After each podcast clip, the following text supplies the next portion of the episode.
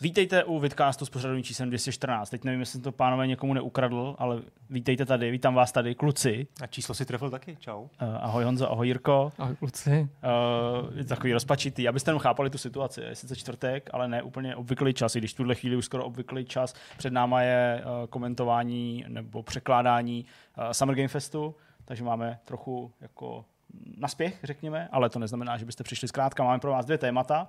Uh, to první, to se bude týkat Call of Duty. Uh, povíme si něco málo o tom, co uh, nasáli z prezentace Call of Duty Modern Warfare 2 uh, vybraný média, ještě předtím, než došlo k tomu oficiálnímu oznámení nebo spíš představení té hry, byli pozvaní na nějakou akci a mohli si zahrát část kampaně a dozvědět se nějaký detaily, takže já jsem vlastně sepisoval pár takových dojmů, čili jsem jako nabriefovaný tak, abych vám mohl říct nějaký pikošky, ale řekněme si ten základ a téma má i Honza. Jo, já jsem si přečetl knížku Reggio Fils-Amého, což je bývalý prezident eh, Nintendo, eh, amerického Nintendo, Jasně. a eh, který vlastně Nintendo opustil před třemi lety a napsal o tom knížku, o té své kariéře. Já Nejenom o Nintendo, opuštění.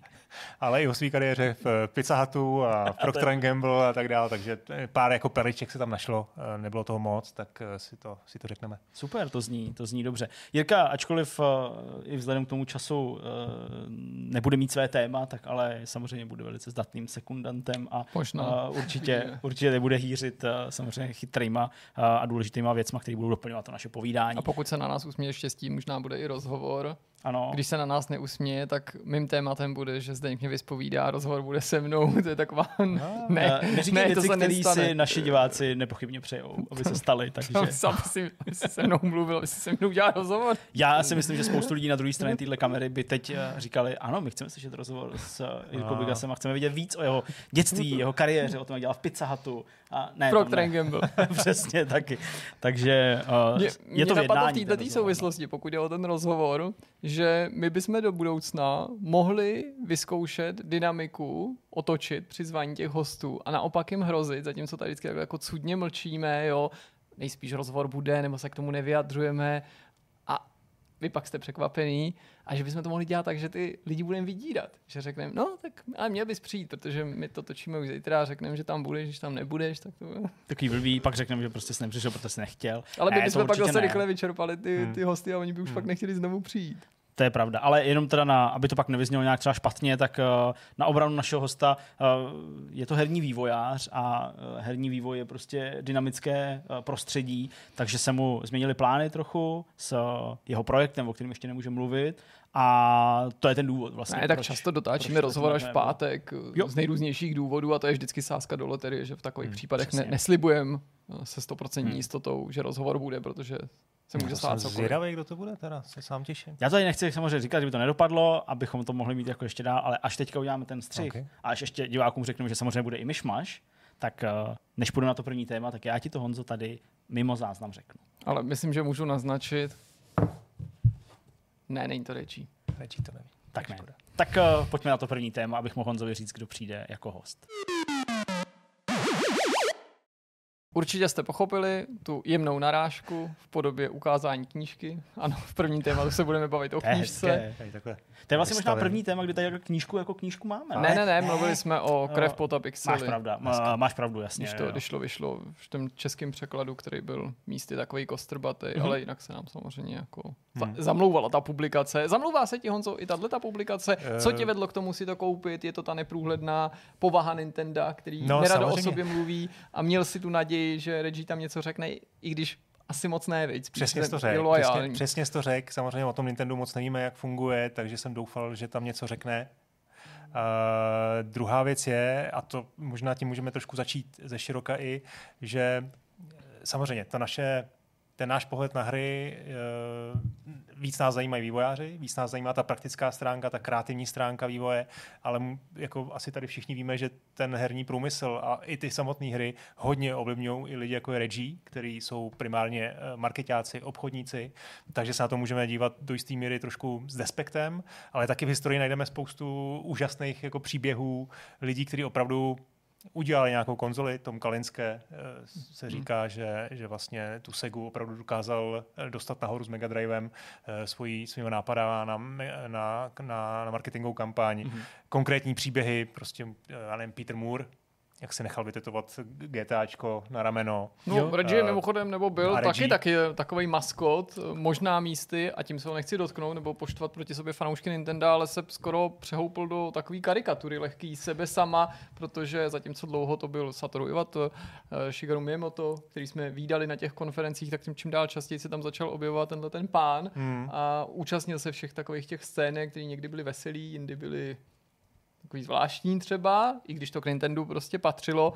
A bylo to zajímavé z toho důvodu, že podle mě byl ale jedním z prvních takových kravaťáků, takových manažerů, jak si o tom mluvil ty, no. kterým se podařilo si podobně jako dneska má Phil Spencer časem vybudovat image takového toho skutečného hráče, ne právě toho chlapa, co umí nosit jenom oblek a polobotky, ale co je na straně těch hráčů, ne toho, co tam utahuje ty kohoutky a hmm. jenom počítá peníze, ale někoho, kdo je hráč tělem i duší, navzdory tomu, že to není ta osoba, kterou mají hráči nejradši. Designer, grafik, hmm. hudebník, prostě ty lidi, kteří tvoří přímo ty hry nebo ty samotné hmm. konzole. Hmm. Já mám takový pocit, že vlastně je to ten důkaz toho, že se mu to podařilo, a už je samozřejmě nechám mluvit za chviličku, i to, že prostě to je přece Reggie.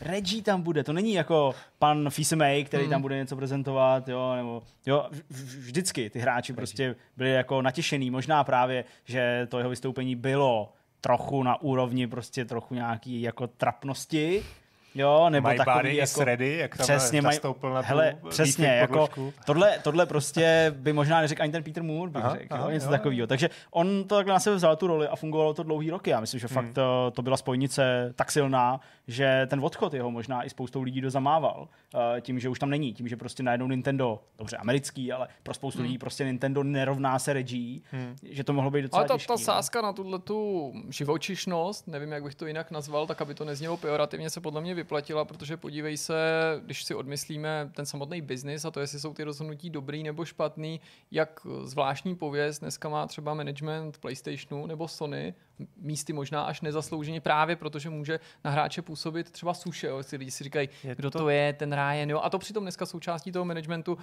eh, je i třeba Herman Hulst, což je právě člověk s pověstí toho výváře. Přesně. Člověk, který vybudoval Gerilu, stojí za těma super hrama a přesto na hráče možná někdy působí jako zbytečně upnutě, hmm. což teda Reggieho hmm. případ rozhodně na veřejnosti no, nebyl. Eh, já se k tomu jeho vstupu na scénu k slavným uh, určitě dostanu, ale tohle, tohle je jako zajímavý postřeh a jsem to tady chtěl vlastně uvést, že, že dneska má Jim Ryan nějakou, nějakou pověst, spíš takového toho obchodníka, toho tvrdého biznismena a zároveň tady máme vlastně to zrcadlo, no, tu druhou stránku mince toho Phila Spencera, o kterém se mluví, že je velký hráč. My samozřejmě nevíme, co zatím je, jak, nakolik je to jako reálná, reálná, reálný obraz. Uh, asi jako věřím Philu Spencerovi, že, že ty hry hraje a jako ví o nich dost, protože to nakonec jako prokázal to, já si to myslím rozhovorech. Taky, no. uh, a, a, ještě jedním dechem musím říct, že nečekám od každého obchodníka a marketáka, že ten produkt zná do té míry, že ty hry všechny jako dohrál do konce. Hmm. To si taky nemyslím, že k té práci patří, uh, ale možná, že vlastně, když, když, to, když, to, když tyhle ty dvě osoby, Spencera a Ryana dám vedle sebe, tak nejenom, že mi sympatičtější ten Spencerův uh, přístup dneska, ale ona to prostě, to, to povědomí o těch hrách hmm. uh, jako je.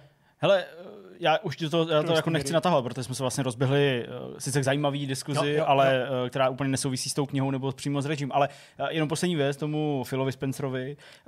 Já myslím, že do určitý míry to vlastně vyzdvihuje třeba i skutečnost, že si neumím Jima Ryana představit na pódiu prostě sice s nějakým sportovním sakem, ale v tričku s nějakou hrou. Jo. Že prostě téměř vždycky, ale určitě mě někdo teďka třeba vyvede z omilu, jo. ale přijde mi, že jako v mojí hlavě, když prostě Jim Ryan mluví o PlayStationu, tak uh, má prostě kravatu a no, sako. tohle, tohle hmm. dělal ten a... týpek z toho amerického PlayStationu, byl takový zavalitější, jo, jo, jo. ten nosil třeba taky do tričko Crashe a podobně, jak se No nevím, já nemůžu vybavit, já myslím, že vám to naskočí právě. Je to tak dva roky, co skončil, byl to mimochodem on, kdo pak první mluvil o tom, že přijde to zdražování těch premiérových her. Sean Layden je to. Sean Layden, Sean Layden měl tuhle tu pověst, akorát, že on samozřejmě nebyl úplně v té nejvyšší příčce, že jeho, tak, jeho tak, role no. nebyla taková jako těch ostatních třeba no. kravaťáků, který tady zmiňujeme. Ale pojďme teda za Regime a jeho příběhem, protože já jsem koukal na tu zadní stránku a tam prostě jak se uh, syn haitského přistěhovatele dostal z Bronxu až prostě jo, jo, jo, jo. Jako no tak, do eh, Nintendo. Zaprvé řeknu, ta knížka není, trošku zabrzdím ty, ty očekávání Nintendo fanoušků, ta knížka není kdo ví jak dlouhá, má 200 stránek a v podstatě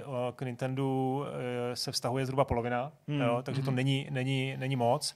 Mě osobně bavila i, ta vlastně, i, i, ten začátek, kde mluví o tom, jak vyrůstal teda v tom Bronxu, jak jeho maminka honila nějaký výrozky, který mu vzali eh, kapesní, kapesní a prostě dostala to z nich, eh, takže měla si to, nemělo to jednoduchý to dětství. Eh, potom začal, dostal se mu dobrýho studia, začal tu kariéru v Procter Gamble, tohle asi jako přeskočíme, jenom zmíním, že fakt tam jde, jde, jde, jako do zajímavých detailů, kdy potom jako přešel do Pizza Hutu a tam jako řešil třeba i konkrétní um, nebo potom byl dokonce v Panda Express, eh, to je nějaká síť fast foodů, čínský, čínský kuchyně. To tady snad je možná, ne? Není to, tady, Já není myslím, to naše Panda. Teď Panda přece jako, to bylo, já nevím, třeba na, na, na tom, jak se jmenuje, když jsme na měli kancel na Floře, jak jsme chodili je do Panda. Tak ono, když chceš udělat čínskou Zlatý. restauraci, tak jako Panda asi nebude, bude jako pravděpodobně. Panda je prostě v Česku, všude v Praze, na každém, v každém obchodě. Zajíc, jako no. anyway, tak prostě tam říká, jak se prostě rozhodovali, že musel prostě chřest nahradit eh, brokolicí, protože chřest byl drahý, brokolice jako byla levnější, jak museli nějakou úspěšnou pizzu, eh, která byla hodně úspěšná, museli ji stáhnout, protože tam hrozilo, že, že bude, že ta receptura byla složitější, Taky že se jim spalují ty okraje. Trhy, že Zkrátka... vystoupil všichni, jo, Reggie, pojď, dělej, co tam dáš na tu pizzu, co dáš do té Číny, prostě a pak ne, Reggie odchází, to je fakt na prd prostě, co bude sídlo. No a, ale zajímavé je, že teda on byl na, na, na nějaký už národní jako pozici marketingový, v, tuším, že v tom Pizzátu, kdy si poprvé koupil, koupil Nintendo SNES, aspoň to teda tvrdí, uh, a vypráví, jak, jaký byl jako heavy user, že chtěl, že, že měl 70 her, nebo že hrál přes 70 her, že potom zjistil Nintendo, že teda průměrná, průměrná penetrace herní, nebo jak se, to, jak se to říká, myslím, že to tak říká, jo, 8 her nějak, takže vlastně byl velký, velký hráč. A že měl takový ten, ten pocit, že mu to musí všechno dohrávat, jo, Potom další storka je, že volal na, na Helplinku kvůli uh, Zeldě, Link mm-hmm. to the Past, že se tam dožadoval nějaký jako odpovědi, dostalo se mu nějaký vágní, tak tam zavolal znovu a řval na ně, jako, že teda musí dát odpověď, jak vyřešit tady ten puzzle tak jim to nakonec dali. A posledně se dozvěděl, že to bylo zakázáno, že na té Helplince měli zakázáno dávat jako přímé odpovědi, že měli ty mhm. hráči jako navést. Bych se podíval tamhle, tam možná něco zajímavého najdeš a, a bude to jako, pomůže ti to. Jo?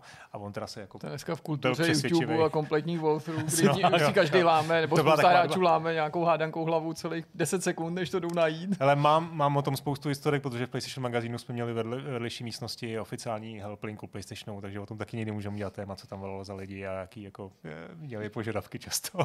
to bylo vtipný. e, tak, takže, takže zkrátka tvrdí, že ten vztah k Nintendo měl a potom, e, potom ho oslovili rekrutéři, oni ho, jeho přátelé ho od toho jako odrazovali.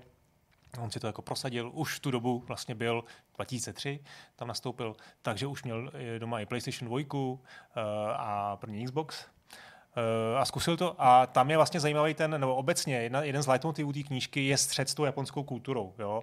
U něj je jako evidentní a to nakonec jako z těch jeho vyjádření, eh, z těch jeho uh, prohlášení a prezentací je vidět, že má takový ten, ten leadership, ten přímý leadership, že prostě rád udává to, on je, je prostě ten hlavní v té místnosti a a tohle uh, platilo asi i v tom Nintendo, kde to samozřejmě naráželo na nějaké komplikace. Ať už, ať už tam zmiňuje prostě to první, nebo vlastně už při tom přijímacím pohovoru on trval na tom, že se potká s Ivatou, nebo že se udělá nějakou videokonferenci. A, a jako, na jakou pozici ještě pro mě? On tam šel původně na šéf obchodu a marketingu pro americký Nintendo, Což je takže už jako nejvyšší, nejvyšší marketingová jasně. pozice.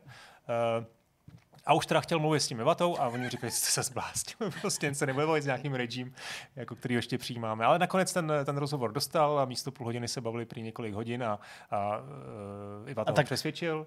A oni se pak nakonec s Ivatou velmi jako zpřátelili, potom tam je vlastně i smutný příběh Ivatovy smrti, hmm. on onemocněl rakovinou a 2017, ne, uh, Myslím, 15, 17, 15 zemřel. To ne, to muselo být déle. Uh, no, možná 17 byl launchový. jsme byli ještě na hry. 17 byl launch, 17 byl launch, Aha, myslím, že to bylo tak 15, 16 okay. no. možná, ale 15. Eh, takže byl na jeho pohřbu, nebo dokonce, když se léčil, tak se dostal do nemocnice, taky zase psal e-mail, Iva tomu řekl, prostě to tady jako v Japonsku není běžný, uh, moji jako spolupracovníci jako za mnou nechodí do nemocnice a on říkal, já, tě, já vás, pane Ivato, on asi vlastně že v té tom, v tom, v tom složitým no, v té komunikaci. japonsky? Naučil se japonsky? Uh, ne, Ivata jako do jistý míry asi uměl a měli samozřejmě překladatelé.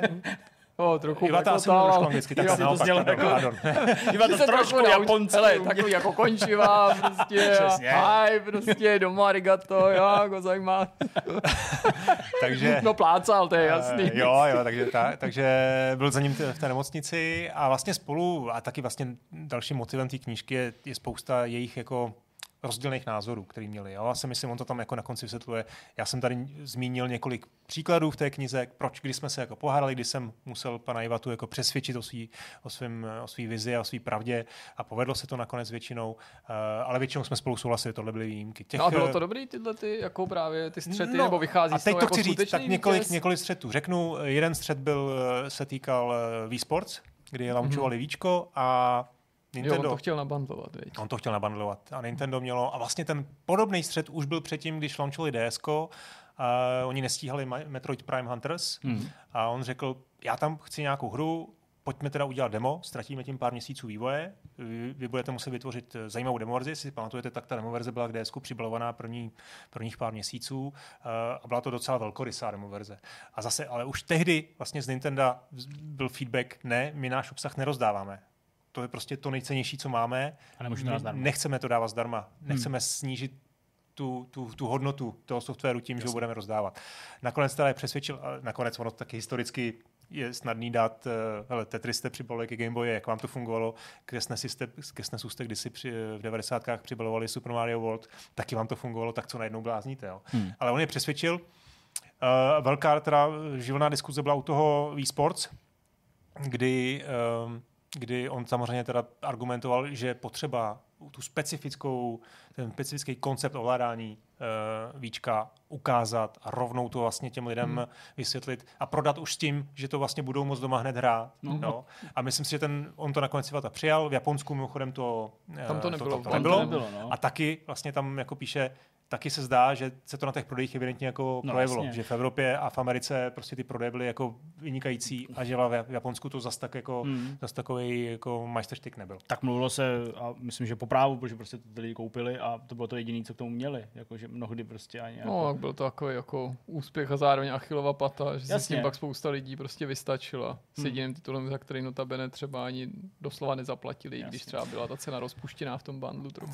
Zajímavá historka je teda s tím vstupem na scénu, protože eh, to on nastoupil v prosinci 2003. Eh, první E3 přišla eh, a hned jel do Japonska na, na první setkání, tam se poprvé potkal s Miyamotem, tak vypráví, jak se mu samozřejmě roztřásli jako fanouškově her kolena a jak se teda shodli na tom, že když tehdy plánovali DSK, že musí udělat ty hry, které opravdu jako vy zdůraznějí ten, ten tu specifičnost toho ovládání dotekového a i toho mikrofonu. Tam konkrétně mluví o Nintendox, že, že udělal velkou, velmi dobrou službu uh, eh, DSK a taky zajímavě Brain Age. Mm. Jo, že vlastně měli jako zjištěno, že v Japonsku, zejména v Japonsku, obrovské množství, protože ten, jak jsem měl, Kawashima? Jo, jo, ten doktor. Ano, no. doktor, doktor Kawashima. On to měl i v názvu, že ta, jo, jo, jo, jo. Takže on je v Japonsku je to celebrita a nejenom jako on jako, jako vlastně eh, doktor, tak eh, i ta vlastně i to jeho učení nebo ta jeho teorie eh, toho, že, že si starší lidi musí neustále vlastně jo, jo. osvěžovat tu paměť, tak tam je poměrně dost, dost proslulá a používaná. Nicméně v zá, na západě tohle nebylo a on teda prosadil Reggie, že by tam měli dát sudoku. Že te, tehdy sudoku začínalo a jestli si pamatujete, to byla já, nevím, já no. jsem teda v tom Brain Age Sudoku jako vařil dost, to, to, bylo, to, to bylo dost jako oblíbený u mě. No ale co jsem chtěl říct tu teorii, že měli zjištěno, že v Japonsku ten Brain Age obrovské množství lidí si to prostě vyzkoušelo tak, že si půjčilo eh, DSK od svých dětí nebo vnoučat, hrálo tam Brain Age, no a pak ty děti byly naštvaný, jako vrať mi to. Jo, potř- hmm. a tak si koupili svůj. Takže tam uh, opravdu prodali několik milionů kusů DSK zřejmě uh, jenom díky tomu, že, že takhle vlastně si, si ta jedna domácnost, protože to Japonsko je, jako má vlastně ta kultura je taková, že vlastně ty generace bydly asi většinou dost, nebo dost často spolu uh, a takže si často koupili prostě v té domácnosti druhý DSK, protože chtěli hrát Brain Age. No ale ten vstup na scénu. Uh, máte si tu hlášku mimochodem? Jako když se kterou on první se kterou on vstoupil to byste mohli, ne? To, My asi... name is Reggie, I am about kicking ass, I am about making names and we are about making games. Okay. Tak to byl vlastně jeho vstup na scénu. My name is Reggie, I'm about kicking ass, I'm about taking names and we're about making games.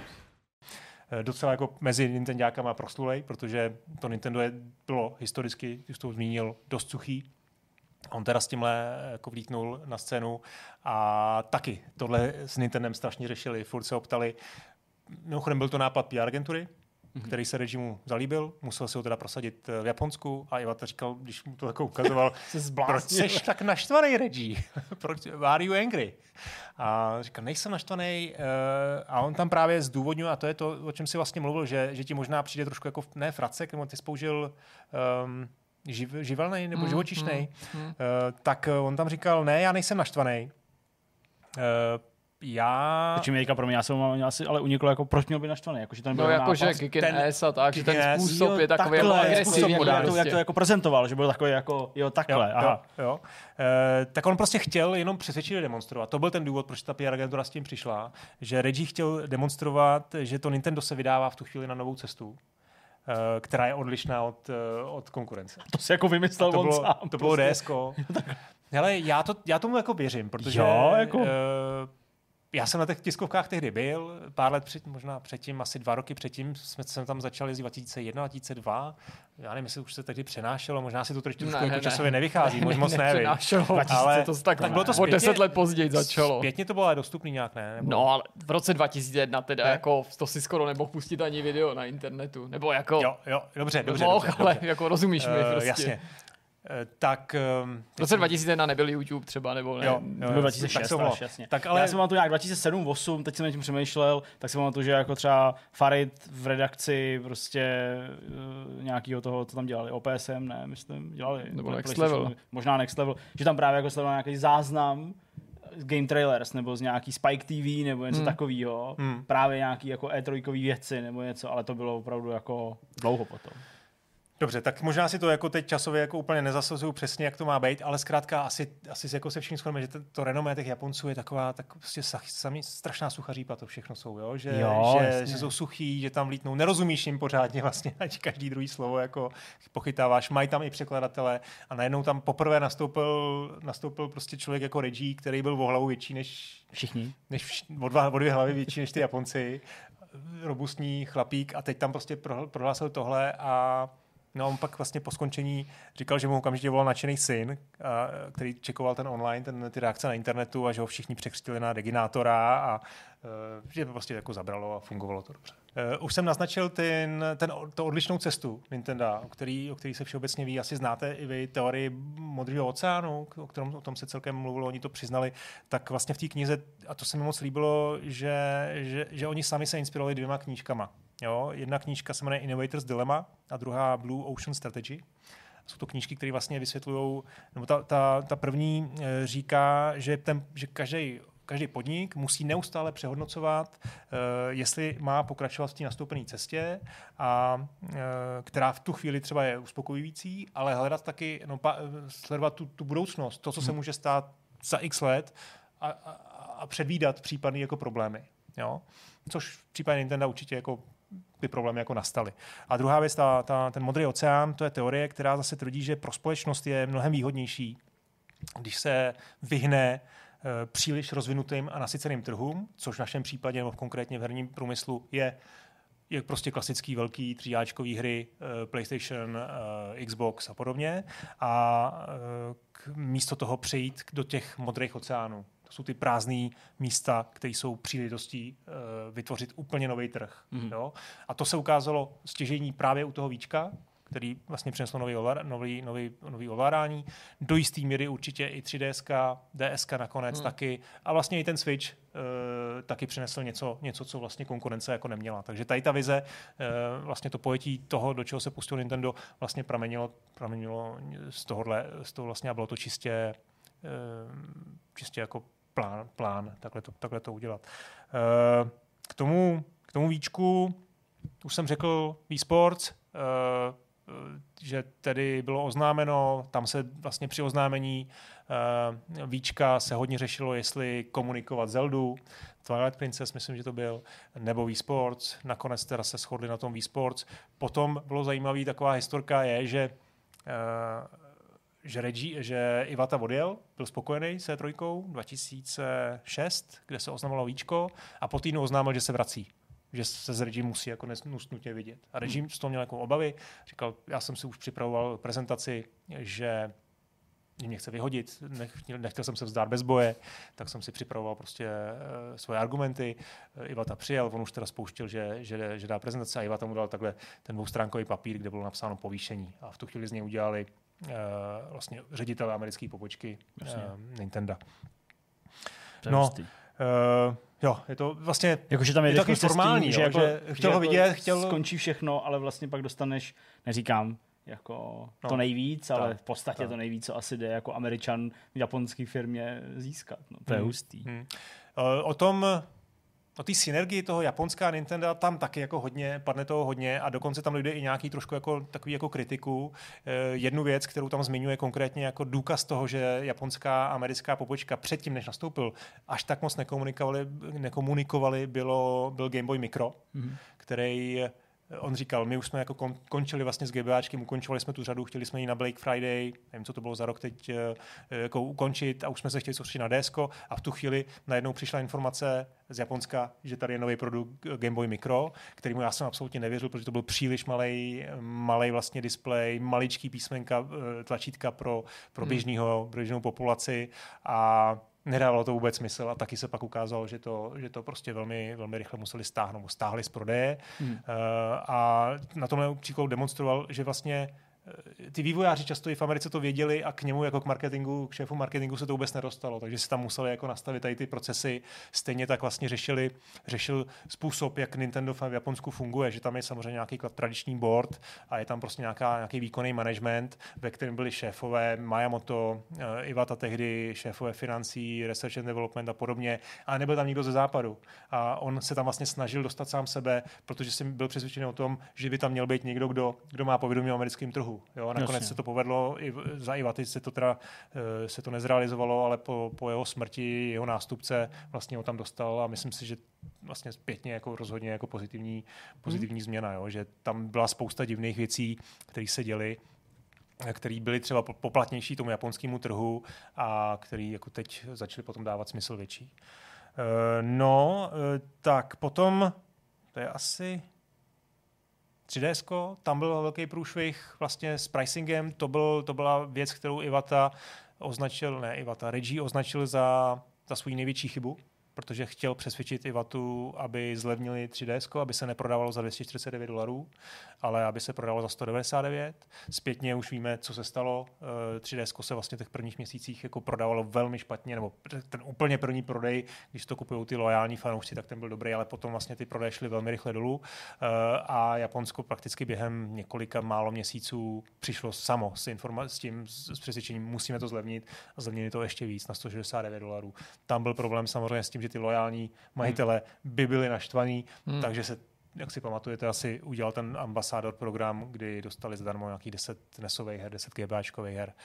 E, takže tohle on zpětně považuje za svou chybu, ale zase eh, bylo vidět, že, že byli schopni jako reagovat na tu, na tu tržní situaci, udělat tu velkou změnu a vlastně 3DS zpětně když, když to zhodnotíme, že ten začátek byl opravdu takhle jako problematický, tak 3DS je jako obrovský success. Na druhou stranu to působí Jakože všechno na sánu se mění ve zlato, že buď to zachránil, nebo to nezachránil, ale když to nezachránil, tak došlo na jeho slova, pak to musel někdo zachránit a, a dát mu za pravdu. Jako nepůsobil, neříkám, že to tak je, ale nepůsobila ta kniha na tebe takhle? Uh... Nebo, nebo jenom to já takhle interpretu, protože jsem to nečet, takže já nechci spochybňovat tu upřímnost, jenom to na mě teďka takovýhle dojem dělalo, když si o tom povídáme, tak ale ty nepůsobíš dojmem, že by si měl Ale jako samozřejmě rozumím tomu, že no, nechci to spochybňovat, že tam třeba něco, něco neřekl správně, ono, když tam třeba kritizuje, on tam třeba sebekriticky se hodnotí v nějaký svoje rozhodnutí, které udělal už pro Procter Gamble, kvůli kterým musel opustit firmu, nebo prostě opustil kvůli nějakému toxickému kolegovi, prostě nějakou jinou firmu. Ale těžko si tady ty věci poušť, píšou do knihy. To je prostě objektivní věc. No. On samozřejmě to musel schvalovat s Nintendem. Eh, věřím, že tam došlo Jasně. k věcem, které byly třeba složitější. Hmm. Jo. Uh, ale asi můžeme tu jeho kariéru prostě hodnotit dobře a hmm. nakonec on, hmm. Eh, když už to teda zavedu k nějak k tomu konci, tak Víčko byl obrovský success, potom tam byl průšvih s výučkem, to je něco, kde sám sebe kriticky při, při, při, jako mluví o tom, co k čemu došlo, ty problémy asi není potřeba jako opakovat a oni se rozhodli prostě z tohohle neúspěchu uh, přetavit úspěch a to byl ten Switch, protože už výučko bylo vlastně to, ale potom přepínat. úspěch se přece nezasloužil Reggie, ne? Jdeš teda uh, tam dál si zahrát na takového ďáblova To samozřejmě ne, souhlasím, on to tam jako trošku podává jako něco, co k čemu by jako přispěl, mm-hmm. k čemu, což a samozřejmě vzešlo jako z Japonska, ale tam jako to autorství tam jako moc neřešej, on to tam podává jako my, jako Nintendo, on spíš mluví Jasně. jako za Nintendo Chápu. a sám tam, jako, sám tam mluví jako o svých nějakých jako vizích a ty asi jako reálně rozumím, že to asi nebude jako stoprocentní eh, realita všechno, všeho, co se, co se jako v těch jeho kolika 15 mm, hmm. letech v Nintendo stalo, ale mm. uh, uh, jako vlastně nelze jako když se podíváš na ty, na ty věci, co oni launchovali, tak si myslím, že ta jeho kariéra v Nintendo byla rozhodně úspěšná. No a máš teďka po tom přečtení pocit, že ho znáš líp, nebo že jsi to trochu jako poznal, nebo že dalo ti třeba jinou perspektivu na ty historické události? Určitě, určitě jo, jo určitě jo. Jako, ne, jsou to spíš takové malé perličky, já jsem si rád přečet i ty, i ty, i ty obecné věci, on to vlastně celý to píše, spíš to není jako psaný pro Nintendo fanoušky, je to takový ten, ta ukázka toho leadershipu, toho, toho jak on vedl tu hmm. firmu, hmm. jak spolupracoval s lidma, takže si myslím, že pro, pro lidi, lidi kteří třeba chtějí jednou vést nějaké firmy, jasně. nebo hmm. prostě jo, jsou to studenti, Určitě. tak tady vidíš, prostě jsou tam jako rámečky, kdy, kdy on vlastně vysvětluje nějaký ponaučení, nějaký lekce, který který jako učinil na konkrétních příkladech a z toho si prostě máš říct nějaký jako... Eh, Nemlátit nějaký je třeba, jako... nebo ne aspoň před ostatníma podřízeným, nebo jim říct, aby si sundali brýle. Fotbaloví trenéři by ti řekli opak. Jako. Nebo když máš toxického kolegu, tak máš opustit Mlátit v kabině.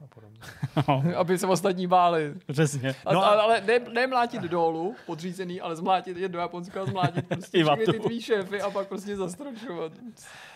No a jenom to ukončím teda vlastně na konci, tam dojde k tomu, že vlastně ten konec mi není úplně jako 100% jasný. Jo. Věřím, že to, co tam říká, jako tomu věřím. Protože, jako tomu, proč skončil. Tomu, proč skončil. No, no, to mě zajímá. protože prostě skončil, protože uh, život je pomíjivý a na, na, například u smrti Vaty si uvědomil, že, uh, že by prostě chtěl ve svém životě stihnout ještě jiné věci. Jo. Což je pravda, ale z mýho, já nevím, mně přijde, že jemu bylo mu 59, když hmm. opustil firmu. Evidentně, jako kdyby měl zdravotní problémy, tak uh, rozumím všemu, ale to evidentně jako nebylo, nebyl ten příklad, případ. Takže trošku mi tam jako něco v té rovnici chybí.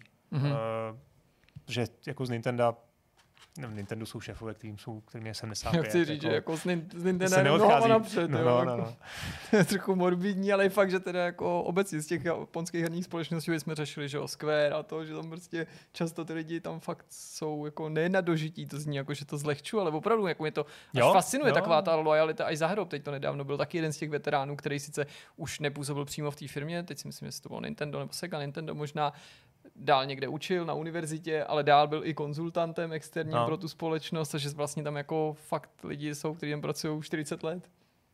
Hmm. A bylo vidět, že ta, i ta jeho důvěra, nebo ta důvěra managementu japonského v Reggieho je jako vysoká, že si tam jako vyrobil dobrý jméno a to samozřejmě jako je to jeho interpretace toho, co se dělo. Nintendo mu to takhle schválilo, možná se tam neříká, řeklo jenom A a B, neřeklo se C, těžko říct. Jo. Prostě za mě zajímavá knížka, asi se jako bohužel úplně do hmm. pod za oponu toho, co se děje v Nintendo a jak ta firma funguje, nedostaneme. Existuje ještě knížka, můžu, můžu případným zájemcům doporučit Ivata Asks, což jsou vlastně takový ty zaznamenané rozhovory, mm-hmm. které byly s Ivatou a s různýma vývářema uh, i online, takže vyšly jako knižně. Potom je knížka Nintendo Magic, která trošku jako podkryvá tu strukturu, mm. ale není autorizovaná, uh, takže aspoň ta část uh, hmm. jako mi přišla zajímavá. No, je to zajímavé i z pohledu toho, co se děje v Nintendo, protože jsme zmiňovali ty ostatní společnosti, Phil Spencer v Microsoftu, Jim Ryana v Sony, ale konec konců i náhrada Reggio v podobě Garyho Bowsera. Jo, je zajímavá, že Asi, asi nemá smysl zastírat, že jeho hlavním, hlavním benefitem a důvodem, proč ho vzali, bylo příjmení samozřejmě. Ale když si to o odmyslíme, tak sáhli, zdá se, Zdá se. Po dalším z hlediska takovým... toho vystupování hmm. po jiném člověku, protože ten zdaleka no. není tak jako expresivní, to ne, no. tolik vidět, což nesouvisí s jeho manažerskýma kvalitama.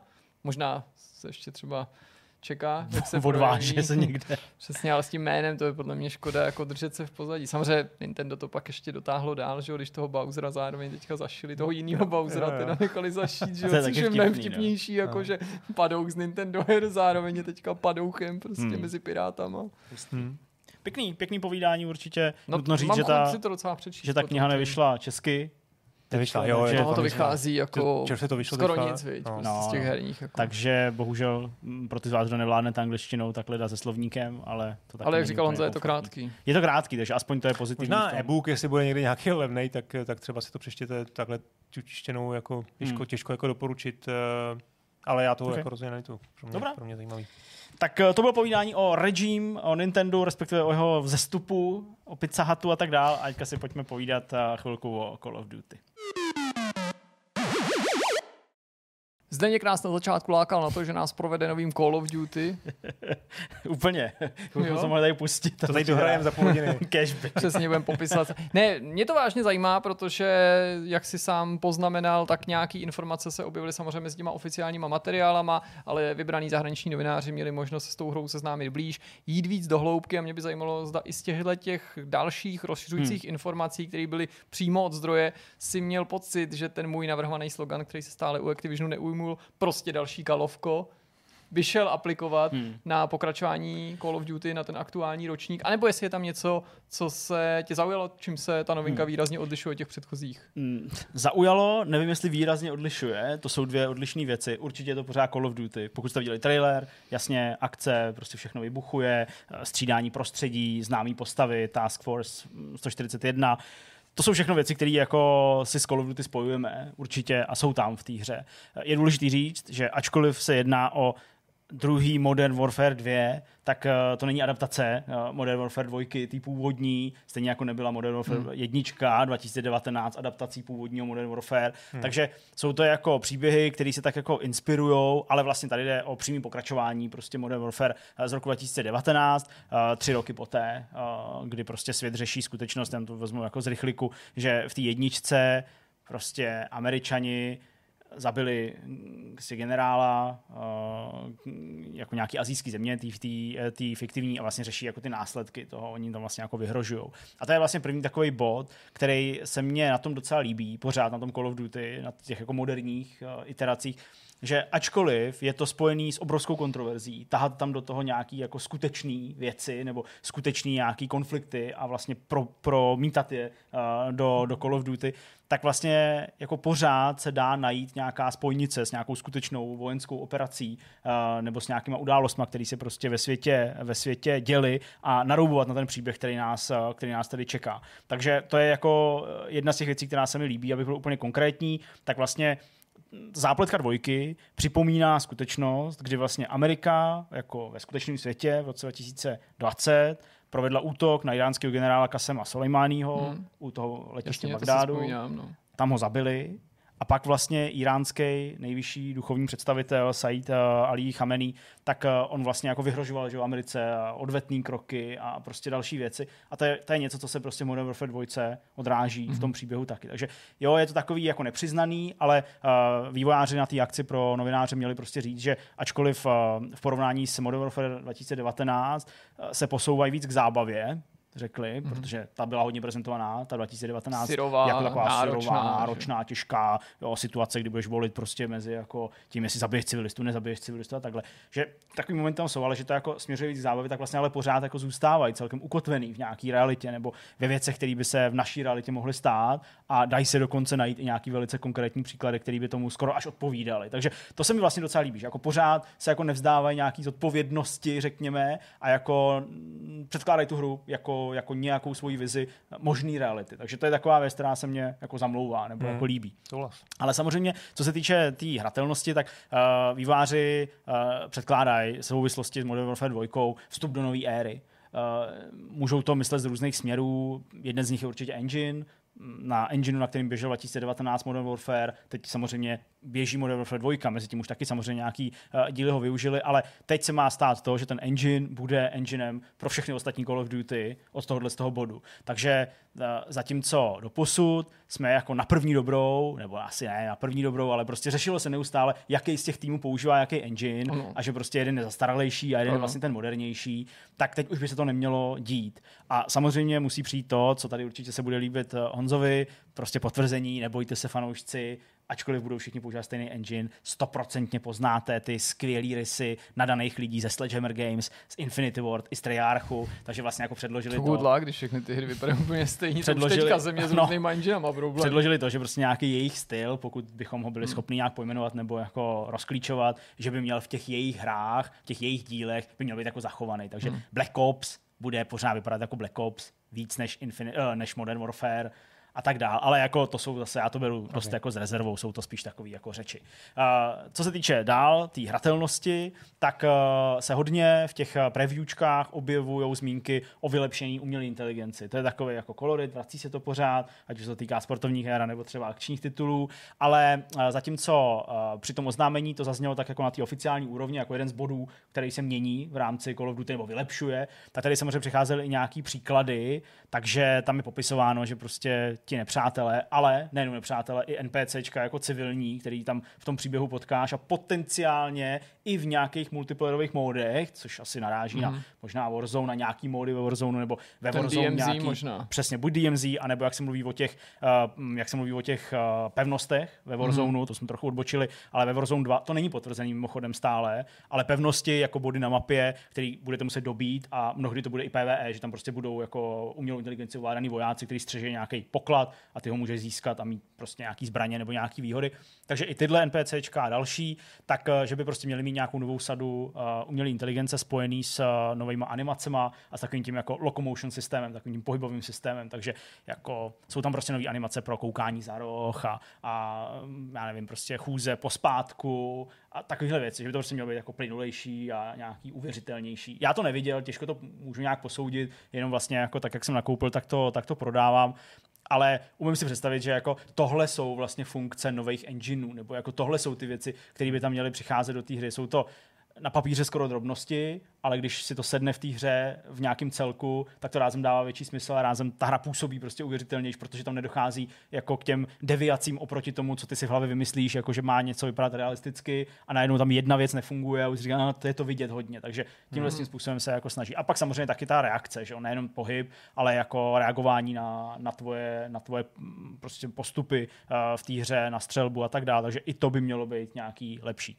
Hodně se pak řešil z dalších bodů uh, vlastně vlastně podvodní souboj eh, a vůbec obecně voda a mise, které jako se odehrávají někde na moři nebo něco takového. Takže co se týče simulace vody, úplně nějaký nový systém, tak by byl představovaný. Eh, samozřejmě nejenom jako vlnění eh, té hladiny a dělání nějakých vlnek, ale taky speciální systém, který vytváří tu pěnu že jo, mořskou. Tak nevím, jak to bude vypadat. A pak samozřejmě se řeší jako ta střelba pod tou vodou. Protože když byste vzali oby, eh, obyčejný projektil, vystřelili ho z prostě normální pušky nebo pistole, tak eh, to po té, co to opustí tu hlaveň, tak to poletí tak metr a půl a pak začne ten projektil padat k zemi nebo ke dnu, protože prostě ztratí veškerou tu hybnost. Že jo? Prostě ta voda působí tak obrovským odporem, že to prostě zastaví ten projektil. Jo? Ten projektil vlastně už vyletí a už se stáčí. Já jsem se koukal na nějaký videa a už prostě, když jako opustí tu hlaveň ve vodě, tak už prostě neletí rovně, ale už prostě na něj působí ten tlak, stáčí se a pak prostě padá. Ale existují, a to není sci-fi úplný, ale jako skutečně existují prostě projektily nebo jako mm, náboje, který mm, mají nějakou úpravu, že vlastně ten odpor té vody jsou schopní překonávat, mm-hmm. takže tímhle způsobem uh, asi se budou odvolávat i lidi uh, z Activisionu, respektive z Infinity Ward, na to, proč vlastně funguje střelba pod vodou. Není to asi úplně jako běžná věc, ale realisticky by to mělo odpovídat. Ale vývář řekli samozřejmě pod tou vodou to nebude tak silný, takže jako bude to muset víc střílet pod vodou, aby jako jste ten váš cíl zničili. A taky si můžu představit, že tam určitě nebudou jako masivní souboje, prostě 100 lidí pod vodou, jo, jako, že to asi bude... takový druhý že, tam, že tam potkají nějakého potapěče a, a, že toho potapěče tam prostě Akvabily versus chlapy z vodního póla. Prostě. Mimochodem, ta mise, která se uh, prezentovala na této akci právě v souvislosti s tou vodou, tak se jmenovala Wet Work. Jo, hmm. Tak to tam takhle okay. jako zaznělo. Takže to je takový další bod, který mě zaujal určitě.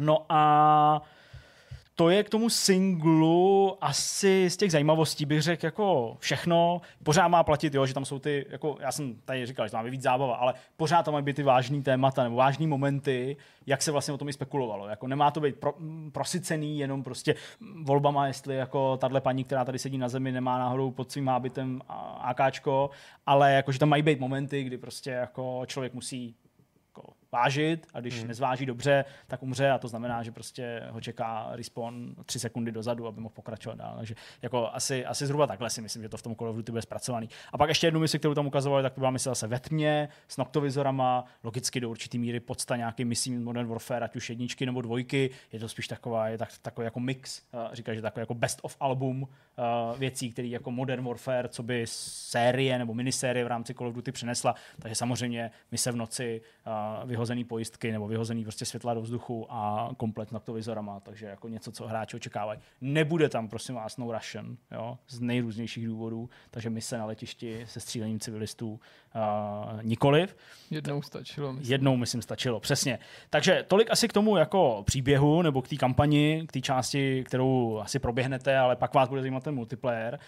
Uh, u toho multiplayeru mě zaujalo, oni s tím vlastně neustále, že jo, jako operujou, prostě jak k tomu přistoupit, aby ten multiplayer byl zajímavý, protože multiplayer bývá dost jako stejný, že jako prostě, když hráš Call of Duty multiplayer, ať už jakýmkoliv díle, tak jako víš, že to je Call of Duty, poznáš to, má to nějaký své rysy. To by se asi měnit nemělo, ale výváři pro tentokrát, pro tenhle ten díl se rozhodli ty mapy pro ten klasický multiplayer a pro ty klasické módy, nemyslím žádný ground war, když ten tam bude taky, ale fakt takový ty prostě deathmatch, team deathmatch, domination a tyhle módy, tak eh, držet trochu menší, než byly do posud. Jo, že by už to nemělo být takové velký, rozleklý uh, lokace, takže takový jako tradičnější styl uh, těch map, spíš kompaktnější, uh, to podporuje nějakou zvýšenou akci. Hlavní počet, nebo jako základní Hlavně, počet. aby tam byl Das House a Warehouse, ve kterém prostě se život počítá na milisekundy Asi tak. a počet fragů snad na desítky. Snad to takhle nepadne, jako v tom, v tom Vanguardu, to je pravda, to bylo, to bylo blbý. Ale uh, základní počet má být 6v6, to má být jako ten základ, ale to samozřejmě se neznamená, že tam nebudou módy prostě pro méně hmm. nebo pro víc uh, hráčů. Uh, zmínili dva, řekněme nový, nebo spíš nějaký jako variace na obvyklý multiplayerový uh, módy, které ale budou zahrnutý v teďka Modern Warfare. Jeden je prostě klasický hostage, jsou tam dva rukojmí a ty je musíš dostat prostě ven Jasně. a ten druhý tým se snaží Taky zabít. už myslím dokonce, že to, to i někdy měli. Samozřejmě. A pak ještě další, uh, to je knockout, prostě musíš najít balík peněz a držet ho po dobu zbytku té mise a oni tě prostě se tě snaží zlikvidovat. Takže vlastně je to furt variace na nějaký držení bodů nebo prostě plnění nějakého základního úkolu, který se ti ten druhý hráč snaží nebo druhý tým snaží, snaží překazit. Já jsem zmínil ten Ground War, takový ty velký uh, mapy pro jako více hráčů, taky má být zachováno, takže i tyhle mapy tam budou. Uh, mapy budou díky tomu, že uh, ty pro ten tradiční multiplayer jsou menší a jiný než pro ten Ground War, tak Ground War dostane svoje vlastní mapy a část z nich by měla být úryvkama mapy z Warzone. Mm-hmm. Což se vlastně říkalo i o tom DMZ, že určitý ty lokace Přesně, využijou a že, že to se v omezeném prostoru bude pohybovat. Tak, takže i tady na tomhle místě se určitě ty spekulace dávají uh, dohromady. A pak Gunfight, oblíbený Jasně, to je jak přehazuješ furt, když po každém kilu dostaneš další Přesně, zbraň. přesně. Tak uh, ten tam má být taky, ale až později a vlastně má ho zastoupit v takový ty jako rychlý akci 2v2, 3v3, tak ho má zastoupit částečně ten knockout s těma penězma, mm-hmm. ale jakože má dorazit prostě i ten gunfight, jo? že tam jako bude, ale nebude od startu. A s tímhle s tím pak ty uh, jednotlivý články uh, prostě zmiňují ten slib vývojářů, nebo ne slib, ale prostě jako uh, závazek, že samozřejmě bude přicházet prostě kulometná palba různých eh, obsahů map, eh, dalších operátorů. Kulometná palba, to, to, to je tvůj termín nebo jejich? to je jejich, to je Ne, to je můj, ale jako, jako prostě to tam budou sypat pod tlakem, si myslím. Člověk by říct, řek jako dřív, jako vždycky, ale teďka říkáš, že jako DICE a jej se nepodařilo zvrátit ten nastalý trend, že třeba vydáš hru a pak půl roku do ní ne, dáš ani ťuk. Určitě, takže tímhle se inspirovat rozhodně efektivně nebudou. Eh, myslím, že to bude přesný opak. Takže i to je vlastně takový celkem lákavý, pokud prostě jako vás třeba často rychle něco jako se vám ohraje nebo vás to nudí, tak by prostě toho mělo být hodně. Pořád berte to tak, že jako já opravdu tady uh, vyprávím to, co zprostředkovaně ještě jako psali nějaký média, my na té akci nebyli, takže těžko se tam hledá nějaký, uh, nějaký jako průsečík. Ale co by tady určitě mělo padnout, a to je, to je jako důležitý, pokud ten multiplayer hrajete, možná se bude usmívat, ale uh, má dojít k přepracování toho rozhraní Gunsmith pro uh, vylepšování vašich zbraní nebo uh, doplňování vašich hmm. zbraní o nějaký ty attachmenty, o nějaký ty části. Uh, výváři uh, chystají prej největší množství attachmentů v historii Call of Duty.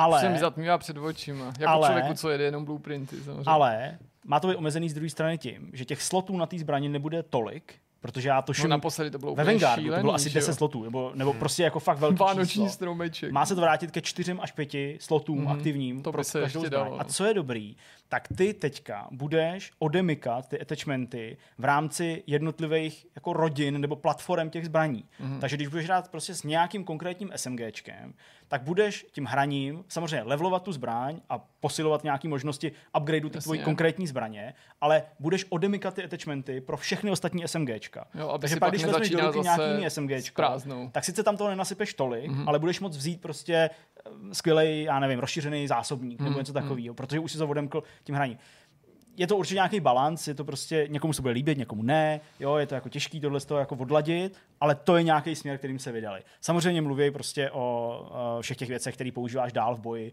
jako jsou, jako jsou ty killstreaky, jako jsou, uh, i když vlastně, pardon, abych tady úplně nemystikoval, ani nevím, jestli, score streaky, protože oni Ale obecně, právě, oni totiž obecně, jsem v těch článcích, které já jsem bral, to byl PC Gamer, Eurogamer, uh, tuším Video Games Chronicle a GameSpot, tak tam ty streaky, ať už teda řeknu obecně, tam nezmiňovali. Mm-hmm. Zmiňovali jakože, tak jako obecně, že prostě dostaneš to všechno, na co jsi zvyklý a všechny ty různé další nástroje, které mm. máš. Ale vlastně si v tuhle chvíli nejsem jistý, jestli to jsou killstreaky nebo score streaky. A to je mm. rozdíl dost podstatný. Rozdíl nebudu tady popisovat, určitě víte, pokud hrajete Call of Duty, ale to vlastně teď v tuhle chvíli nevím, takže to bych jenom lhal. Ale zaujalo mě, protože ty máš pak spoustu možností ještě v rámci jako těch perků, logicky, neslyší, jak běháš a rychlejš nabíš a další, tak máš ještě pak takový ty field updates, takový ty věci, které hážeš na zem, jo, jo. radar, že jo, prostě, který ti odhalí v nějakým mm, no, jasně, jo, jo. Novinkou je, novinkou je, prosím vás, že to bude taky vlastní nějak. nafukovací decoy, uh, jako, jak se říká, návnada, nebo jako mm. figurína, kterou můžeš napozicovat takže ji můžeš dát třeba jako do vody. A, takže a ona jako plave. Jo, a ona tam zase bude prostě žít celých pět sekund, což přesně. je přibližně ten, ta doba, Než to, budeš to odhalí, přesně. To je, to je dobrý, takže no. tam to mě jako zaujalo, že tam jako bude, ale samozřejmě a to asi bude mnohem Už víc. ujistili komunitu o tom, že dorazí nejdebilnější mapa všech do Nuketown? Už to padlo v těch prvních informacích? Ne, neviděl jsem to. Až v dalších informacích. Dozvíme se to asi až v těch dalších, já myslím, tam Nuketown určitě nějakým způsobem, způsobem bude. No a co se týče Warzone, protože ten je jako stále více a více nedílnou součástí toho celého odhalení a představení. Ačkoliv jsme se nedočkali traileru, ačkoliv vlastně jako vývojáři o Warzone dvojce nechci říct nemluvili, ale vlastně jako tak jenom okrajově, tak ale ty novináři, co tam byli, jsou přesvědčení, a dokonce takový byl jeden článek, nevím teď, jestli na Polygonu nebo, nebo někde se objevil článek, že Call of Duty Modern Warfare 2 je celý jenom o Warzone 2. Jo, že prostě jako je to, je, to, je to tak jako úzce spojený nebo úzce hmm. jako propojený, že to má být to nejdůležitější, na co se říká Infinity Ward, potažmo Activision hmm. soustředí. To taky nedokážu samozřejmě ohodnotit, jenom potvrzuju, že engine bude stejný, takže i to platí samozřejmě pro ten, pro ten Warzone. To je jedna z věcí. Další je ta věc, že to nemusí být Warzone 2 nebo 2.0, Může to být úplně jiný název. Vývář řekl, že to ještě není finální název, takže to může úplně jinak, se to může jmenovat. Aha, že v těch materiálech to komunikovali. Komunikovali, ale tuším na GameSpotu uh, mm-hmm. psali právě, že jako to ještě nemusí být nutně finální, uh, okay. finální ten. Říkal ale platí, Patrick že to je Kelly samostatná hra, nikoli update ale pro Přesně, Warzone. je to samostatná hra, která stojí vlastně jako vedle prvního Warzone. Warzone stále bude fungovat, ten aktuální mhm. Warzone. Hmm. Bude se dočkávat nějakých updateů. Ještě nebylo řečeno, jestli se jako zbaví kaldery po té, co vyjde, ty mapy, co vyjde Modern Warfare 2, jestli tam při, přibude prostě mapa, která odpovídá Modern Warfare 2, případně novým Warzone. To si nemyslím. To, to si taky nemyslím. Verdansk, Možná vrátí Verdansk no. nebo něco takového. Ale jakože bude dostávat podporu. A ačkoliv to nikdo nikde neřekl, tak si myslím, že ten postup je takový, že až se přelejou hráči a až mm. jich tam bude míň, tak prostě to uzavřou. Ale podle mě to ještě klidně může jako dva, tři, čtyři roky fungovat. To, to bych i řekl, že I díl? vlastně mnohem díl, ale nebude to už ten jako aktivní díl, Jasně. který by se transformoval s novýma prémiovými dílama. Přesně, to už, jako, to už jako neočekáváme. Co je zajímavé, tak u toho Warzone dvojky nebo u toho nového Warzone, tak vlastně vůbec nekomunikují ten DMZ mod, vůbec, hmm. jako tu Tarkov záležitost, mm-hmm. která by tam měla být, pokud to je pravda, všechny ty spekulace, ale uh, zase platí, že prostě Warzone se dočká vlastního odhalení, vlastního představení a dorazí krátce po Modern Warfare 2. O tom se taky docela mluvilo a spekulovalo. Tom Henderson mluvil prostě o několika měsících, což by teoreticky vlastně vycházelo až na přes rok, teoreticky, ale on byl spíš takový pozitivní v tom, že to má dorazit letos. To říká i Activision, že to prostě má dorazit jako ještě letos a vlastně jako v krátkém sledu, hmm. takže už to musí mít hotový v nějaký kostře, aby to fungovalo. Takže že to prostě doplní Modern Warfare 2, ale co s tím budou dělat dál, to je čistě na nich, protože ten výhled, jako pokud to bude funkční, jakože asi jo, tak je dlouholetý. To je prostě platforma asi z jejich pohledu na pár let. Vůbec se nemluví, uh, ještě se vrátím zpátky k spekulacím, o editování těch map Modern Warfare, Uh, v klasickém multiplayeru to byla jedna z posledních nějakých informací, která zazněla, tuším Ralph Svalf ji přinesl Insider, tak to se vůbec nezmínilo, ale to taky neznamená, že tam nemůže být, že to může dorazit časem, nebo, nebo to prostě nějak, nějak pozdrželi.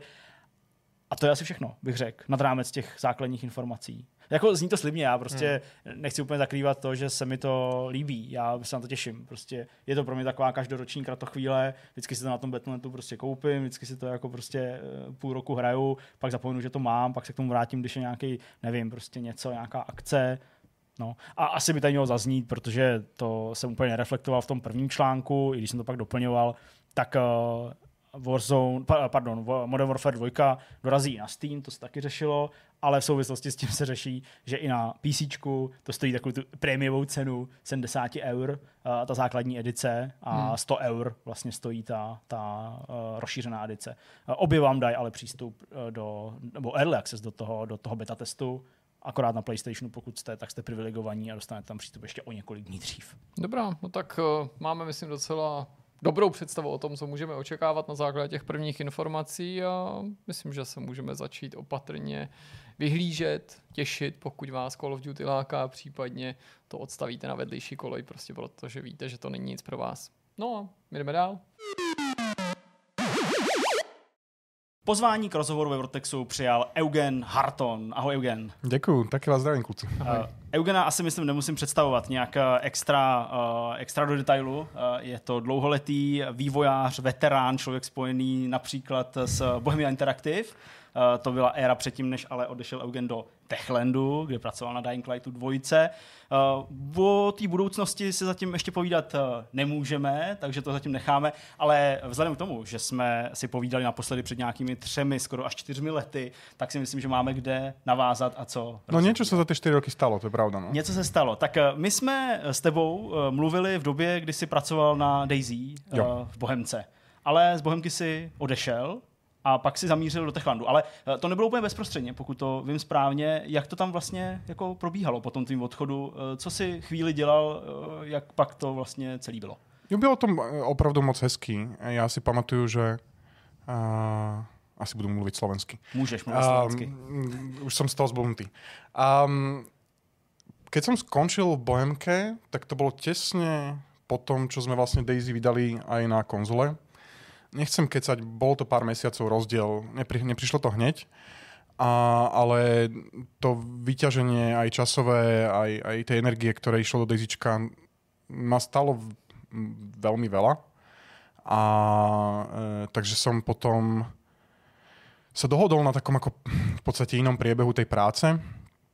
A dohodol som sa vlastne, že sa budem venovať iba nejakým málo veciam a pripravím ten prechod toho týmu vlastne na ten, na ten post-release, na, na to updateovanie, ktoré hmm. po tej jednodulke bude e, nasledovať a, a vlastne sme sa, alebo som odporúčal niektorých kolegov, ktorí by to po mne mohli prebrať alebo viesť a, a bolo tam kopec šikovných ľudí, takže tým, ten tým sa zmenšil, tí ľudia sa rozdelili medzi ostatné bohamacké projekty v priebehu nejakého času a prebehla nejaká dohoda, aby sme to urobili čo najľahšie pre tých ľudí a čo najlepšie pre tie projekty nejakým spôsobom, a aby sme vyhovali všetkým. Mm-hmm. Nech to není proste e, raz na raz.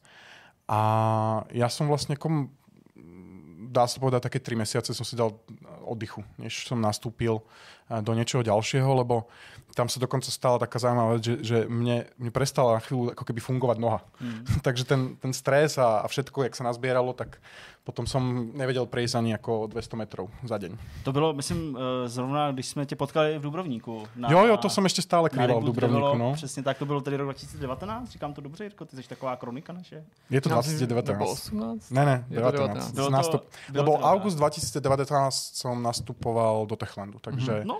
Bol to určitě 2019, lebo tam ten prechod, neviem, či som mal nejakú voľno vôbec medzi tými firmami teraz. Akože mal som, že som robil málo, alebo vôbec v niektorých častiach, Jasne. lebo som mal nejaké voľná dovolenku. Ale myslím, že som si nedal nejaké že veľké mesiace mezi tými jednotlivými jobmi. Pomohl ti ten restart? Je to něco, co ti osvěžilo prostě mysl a dalo ti to energii do další práce? Ale určitě, jakože já za seba alebo za tú pozíciu, ktorú robím, alebo tú prácu, ktorej sa venujem teda tej produkcii posledné, posledné roky, tak ten, ako v tej pozícii človek nemá pocit ako dobrého zadosti učinenia z tej práce, lebo ty nevidíš výsledok tej práce, není, není, není ti jasný, že, že to nahmatáš, stiahneš, pozrieš, ne, nevidíš, nevidíš, že si ovplyvnil tú hru, nie si, nie si ten, ani ten tvorivý, nie si ani ten technický človek, aj keď teda ja mám technický background, ale, ale, ale z tej pozície v podstate ovplyvňuješ alebo hľadáš nejaké kompromisy v situáciách, keď sa rôzne disciplíny nevedia dohodnúť a, a plánuješ a, a sleduješ proste tie dva základné limity, čo je čas a peniaze. Ale e,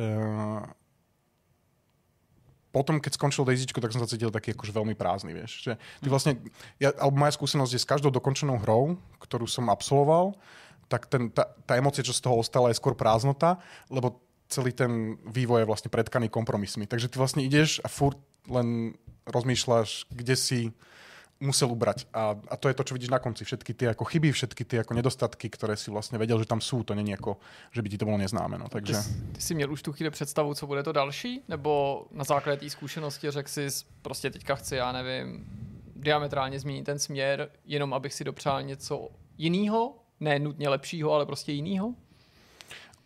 Nebolo to úplne také jednoduché. Ja som nevedel, čo budem robiť. Hej. To prišlo úplne vlastne ako náhodou, aj ten Dying Light 2. A ten príbeh k tomu je vlastne v ten reboote, ktorý ste spomínali, yes. na Reboot Develop, tak tam ma oslovil Pavel Roelder, ktorý bol vtedy technický riaditeľ uh, Techlandu a my sme sa poznali uh, v priebehu rôznych konferencií. Tak jak som chodil prednášať na GDC, alebo na Reboot, alebo na mnoho tých herných konferencií, kde som prednášal o tej bezpečnosti, tak uh, Jemu sa tá prednáška kedysi dávno páčila, keď videl ešte, myslím, že na GDC Europe, čo je 2015, alebo tak, a od tej sme ostali nejakí takí vzdialení kamaráti, že sme sa naozaj ako bavili, vždy, keď sme sa videli a stretli a ostali sme nejako v kontakte.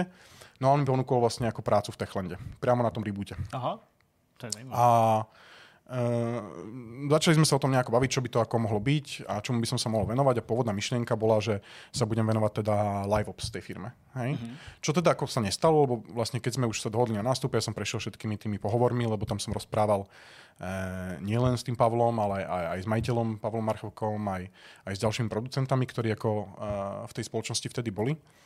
A keď bolo vidieť, že si môžeme ako pomôcť v tých veciach, ktoré... Ja, ja som mal skillset, ktorým chýbal a mohol som priniesť niečo proste do tej spoločnosti. No a keď som nastúpil, tak aj k tomu Dying Light 2 nebola taká cesta, že, že instantná.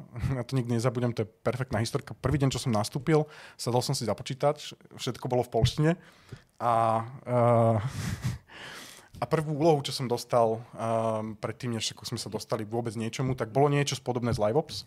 Prepnúť do angličtiny. Uh, a to bolo... Uh, to som spravil taktiež. A chvíľku mi to trvalo. A, ale chápem to, tá, v, tej, v tej dobe, keď som tam ja nastúpil, tá spoločnosť bola prevažne polská. Tých, tých, tých zahraničných zamestnancov tam nebolo až tak veľa, ale samozrejme e, nejakí tam boli. A tak, jak to vidieť vlastne aj e, v Čechách, že, že je to stále menšie percento zamestnancov je vlastne ako, ako zahraničných. No a e, prvá úloha bola Left 4 Dead crossover s Dying Light 1. To bola prvá vec, čo som tam vlastne ako keby odovzdával okay. ešte. Vlastne dostali sme asety od Valve a to som musel spracovať do Dying Light 1 do nejakého eventu, ktorý to bolo tých 2019, august, september, niečo také. A, a celé to vzniklo tak, že, že prišiel ten človek, čo za to bol zodpovedný a povedal, že má dovolenku a že odchádza a, a nechal ma tam sedieť. Tak, tak som tak ako sedel, že dobre, tak to asi teda spravím, ale vieš, s tými skúsenostiami sa už, už som sa nejak zorientoval, v podstate to ubehlo celkom rýchlo a, a zvládol som tú, tú prvú úlohu.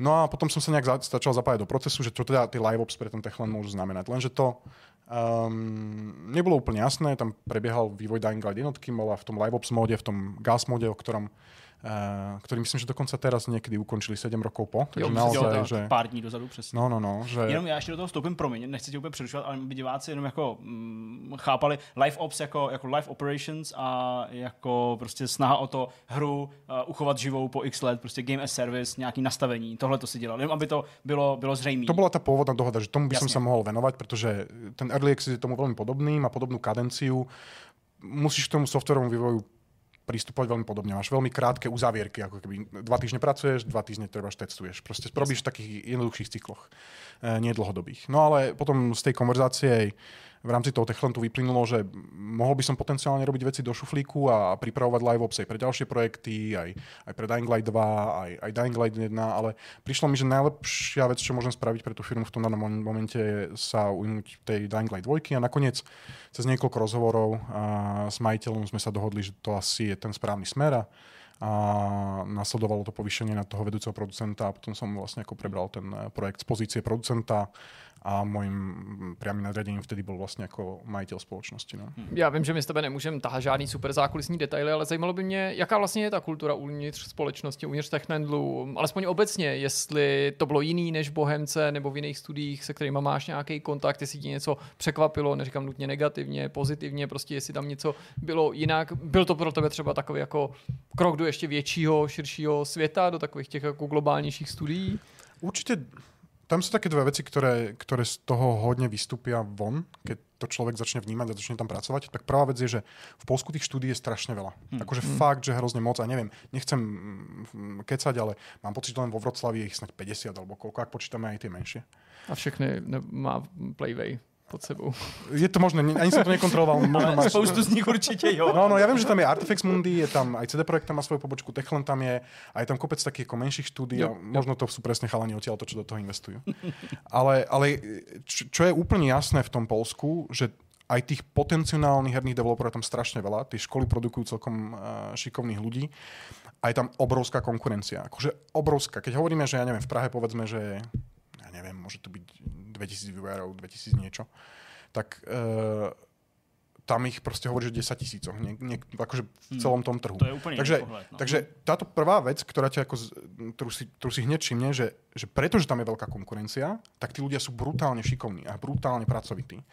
A to nie je len odpracované hodiny, ale, ale ide o to, ten, že ten výsledok naozaj kľúčový pre nich. Že keď človek hľadá rozhodnutie alebo ten smer, ktorým sa vydať, tak to, čo používa ako referenci, sú tie najlepšie hry na trhu. Ne, nejde, nerobí kompromisy ako keby, hej, a, alebo sa snaží tým kompromisom maximálne vyhnúť. Mm. Takže keď si, ja neviem, uh, ako príklad môžem uviesť, že si že sa riešia napríklad charaktery a teraz to porovnávaš presne s tými klasickými tripláčkovými titulmi, sedíš tam a pozeráš na jeden charakter, na druhý charakter, stále nie sme tam, kde, sme mali, kde by sme mali byť. Takže naozaj tá snaha, aby to bolo čo najlepšie, tam je obrovská, ale aj ten skill uh, alebo tá, tá schopnosť tých ľudí naozaj uh, je neporovnateľná. Že, uh, myslím si, že to prostredie tam je o pár rokov ako keby dopredu. Nie, hmm. nie úplne vo všetkom, lebo niektoré veci sú prostě inak v tom Polsku, ale, ale toto je strašně, strašně vidět, že ty ľudia jsou hrozně šikovní. Hmm. A kdybys to měl vidět vlastně pohledem tý jako kultury, tím myslím jako polský kultury. Ty jsi mluvil o tom, že když tam nastoupil, Techland byl převážně polskou společností, pak se to trochu, uh, podle mě asi i z toho našeho vnímání, malinko, malinko otevřelo ve smyslu toho, té internacionality. Mm-hmm. Ale jaký to je pracovat v Polsku ve velké společnosti pro tebe, co by Slováka? Uh, narážel jsi tam na nějaké věci, se kterými jsi musel vypořádat? A akože nič, čo by nebolo neobvyklé. Asi takú mm. ve, také veci, s ktorými sa stretneš v každej veľkej firme, ktorá má stredný manažment. To znamená, že, že, že vieš, že by niektoré veci sa dali robiť lepšie, ale pretože tá firma je veľká, tak tie, tie rozhodnutia prichádzajú veľmi pomaly, aby tá zmena nastávala. Takže tak jak to vidíš, keď sú tie týmy malinké, tak, tak vedia tie veci otočiť tú loď hneď. A keď tá firma je veľká, a stačí, vieš, pár ľudí, ktorí sa nechcú prispôsobiť alebo čokoľvek, tak to otáčaš veľmi pomaly. Takže nebolo to nič iné ako... V tomto, z tohto hľadiska to nebolo iné ako Bohemka alebo Warhorse, alebo to je jedno proste všetky tie firmy, ktoré, s ktorými či už som komunikoval s tými ľuďmi z tých firiem, alebo, Jasne. Alebo s nimi trávil čas, alebo nebude pracoval, tak mi to prišlo plus minus jako podobné. Aspoň teda s Českou republikou, keď to porovnávam. Lebo Jasne. aj v Českej republike mi prišlo, že, že, že, že ten český jazyk je v těch firmách důležitý a používá se častější. V tom Polsku je to podobně. Ta polština je důležitá. chodil jsem aj na polské kurzy. Polštinu jsem se nikdy úplně nenaučil a nikdy jsem s ním vlastně nezačal komunikovat. Ale, ale tej slovenštine napríklad to bolo tak blízke, že v podstate človek rozumel skoro všetkému a z kontextu, keď náhodou chýbalo nějaké slovo, tak pochopil hneď. Hmm. Mně v té souvislosti, co si řekl, napadá ještě jedna věc. Je trochu citlivější, takže pochopím, pokud se do toho nebudeš chtít pouštět. Uh Ty jsi tady mluvil o tom, že ty lidi v tom Polsku, ty polští výváři, že jsou, mají skutečně vysokou úroveň, zároveň, že jsou takový pracovitý, že jsou odhodlaný, což mě prostě přivedlo na vzpomínku, že se v souvislosti s Techlandem jednu mluvu, dobu mluvilo a klidně to jako vyvrať a řekni, že to je celý blbost, eh, že prostě to studio má taky do nějaký míry sužovat eh, kultura kranče nebo prostě problém kranče. Myslíš si, pokud vůbec si něco takového jako zaznamenal, ať už uvnitř nebo zvnějšku, že to může souviset s tím, že se to studio, tak jak si říkal ty, právě otvíralo víc světu, že se tam třeba dostali lidi ze západu, kteří jsou třeba zvyklí na něco jiného, na nějaký jako jiný jistoty, že se už jede víc podle, podle nějakých jako regulí, zatímco ten trh, nechci říct, že je méně rozvinutý, ale u nás nebo na Slovensku, že je pořád takový jako víc jako organický, víc takový prostě, že ty lidi teda jako do toho šlapou. A tyhle ty zkazky mohly teda podle tebe třeba plynout z toho, že se tam střetly ty dvě kultury, ta polská v takovém tom jako ještě zanícení, pojďme makat, prostě jo, teď třeba nehleďme na hodiny, nevím, fabuluju, a na druhé straně pohled člověka, který tam přišel třeba do Polska ze západní Evropy a mohl mít dojem, že tam jako nefungují nějaký jako kontrolní mechanismy v rámci té firmní kultury. Nevím, jak to mám diplomaticky říct. Ale otázku chápem, nie, nemám ten pocit. Akože, čo sa týka crunchu v Techlande, tak mi to vždy prišlo strašne férové. Vždy to bolo platené, to je nikdy sa nestalo, že by to bolo zadarmo na tom projekte. A, a to vždy to bolo na aj dobrovoľnej bázi, nikdy vlastne, nikdy nikoho tam, alebo som aj z pozície tej vedúcej vlastne som nevidel, že by niekto niekoho nutil do niečoho. Fungovalo to fakt tak, že bola Excelová tabulka, kto chcel sa zapísal, kto nechcel, to sa nezapísal. To je všetko vlastne. Ako, hmm. e, nebola tam a, a presne vedel, do čoho ten človek ide. Bol tam väčšinou napísané, čo sa v ten deň navyše e, tej práce. Nikdy, myslím, že nikdy nebolo dovolené mať viac ako jeden deň navyše, takže mohol si robiť 6 dní v týždni ale, ale 7 ti nikto nedovolil. Jasne. A, takže e, takto to tam fungovalo a neprišlo mi to, vieš, zo všetkých tých variant, ktoré som videl aj v mhm. českých mm-hmm. firmách, aj, aj v zahraničí, mi to prišlo celkom férové. Bolo to dobrovoľné, bola to jedna tabulka, kto chcel pracoval, kto nechcel nerobil. Mm. A nikto, nikoho nenaháňal. Proste ako boli termíny a, a čo sa dalo stihnúť, sa stihlo a keď sa niečo nestihlo, tak nemyslím si, že tam člověk zažíval jako teror z toho, že něco není. To Jasně, jsem to jsem určitě tak, ani nechtěl, no, aby to tak působilo, no, no, no. jenom nie, nie, jsem právě se chtěl dostat do toho. Já, já jsem čítal všetky ty články, já si to mm. pamätám a, a vím, jako se to dotklo mnohých lidí aj prostě vo firme, že, že to, vieš, to je, akože na tú vec môže byť niekoľko pohľadov, ale a ja, ja som vždy mal tie priority nastavené, takže ľudia sú pre mňa dôležitejší ako ten projekt, tak um, Prišlo, niek, niek, některé ty komentáře mi přišly prostě nefér. To je mm-hmm. jako mhm. všetko. Myslím si, že jsme to mali nastavené celkom rozumně. No my jsme tady totiž často odráželi, když už jsme teda načali tuhle tu neúplně příjemnou část, ale často jsme tady vlastně odráželi komentáře lidí, uh, kteří v souvislosti s Dying Light'em 2 mluvili o tom, že je to projekt, který se nekonečně krát odkládal a že už se na něm dělá spousty let. Ale vlastně vždycky já jsem tady připomínal, že, ten, uh, že ta hra byla oznámena v roce 2019 a vyšla v roce 2022, eh, že to jsou jako nějaký tři roky eh, toho vývoje jako přiznanýho, byť samozřejmě chápu, že jsem té hře, dělal víc, a že to vlastně jako možná působilo jako větší problém, než byl. Ale já mám takový pocit, že s tím strašně, takovým tím veřejným míněním, nebo takovým tím pocitu o tom, v jakém stavu ta hra je, strašně zamávali takový ty polský, uh, polský weby, který, nevím, který teďka z nich přesně, ale právě psali takový ten jako report, víme, co se děje v Techlandu, dochází tam prostě úplně k sabotáži vývoje a neschopní lidi jaký to pro tebe bylo, tohle z toho číst? Protože v jednu chvíli ta vlna byla jako fakt masivní a zmínil jsi tady i ten tým, logicky se ho to nějakým způsobem dotklo. Tak byla to nějaká jako krize, ať už byla vyvolaná prostě eh, informace, které byly nebo nebyly pravdivé, potom vlastně ani nemusíme pátrat. Mm, nemyslím si, že, že vznikla z toho kríza, vo vnútri to asi hmm. nie, ale myslím si, že tých ľudí, ktorých sa to týkalo, mi bolo ľúto, lebo mm, tak, ako to bolo napísané, mi to prišlo nefér. Ako nehovorím, že vždy veci sú proste ako uh, vieš, najlepšie, ako môžu byť. Občas prostě člověk robí chyby, ale, ale to, co tam bylo napísané, hmm. přišlo jako hodně mimo mísu. Jasně. Pojďme k něčemu veselějšímu. Při pohledu zpátky, co je, myslíš, ta nejlepší věc nebo to nejzajímavější, co ti tato zkušenost dala v Techlandu? Myslím si, že, že, že se to dá prostě robiť lepšie. Že ty hry, aj ta snaha, aj ta ambícia může být prostě vyššia, že dá sa to robiť Vieš, oproti tej Bohemke, Bohemka robí proste simulácie, hej? A ten prístup k tým hrám je iný a má iné smerovanie s tými simulátormi, alebo taká bola moja skúsenosť tedy. A, a tu som mal pocit, že chceme prostě nie byť iní, chceme byť lepší ako tí najlepší. Že to bol ten... Takovýhle ten, mindset. Prostě. Áno, áno. Hmm. A to ma hrozně inšpiruje. To je prostě jako něco, čo, ma, čo si budem dlho pamätať a bude to ovplyvňovat moje rozhodnutí na dalších projektoch hmm. a hrách. Určitě. Ono, i to nastavení Techlandu, já myslím, je cítit na venek pozitivním slova smyslu, protože právě to, že se nebojí to studio, jako některý jiný další ukázat, že se chtějí měřit s těma nejlepšíma, největšíma, to pro někoho může na konci budit třeba nějaký zklamání, ale on to působí hezky, to sebevědomí, taková ten, ten pocit prostě, my chceme taky vytvořit hmm. prostě ty nejlepší hry a ne žádný Hej, a je to naozaj akože tak, taká úprimná snaha prostě, nie vždy to dosiahneš, nie vždy si to podarí, a občas spravíš chybu, ale ta snaha je úplně jednoznačná, že chceme prostě být najlepší a hmm. chceme hmm.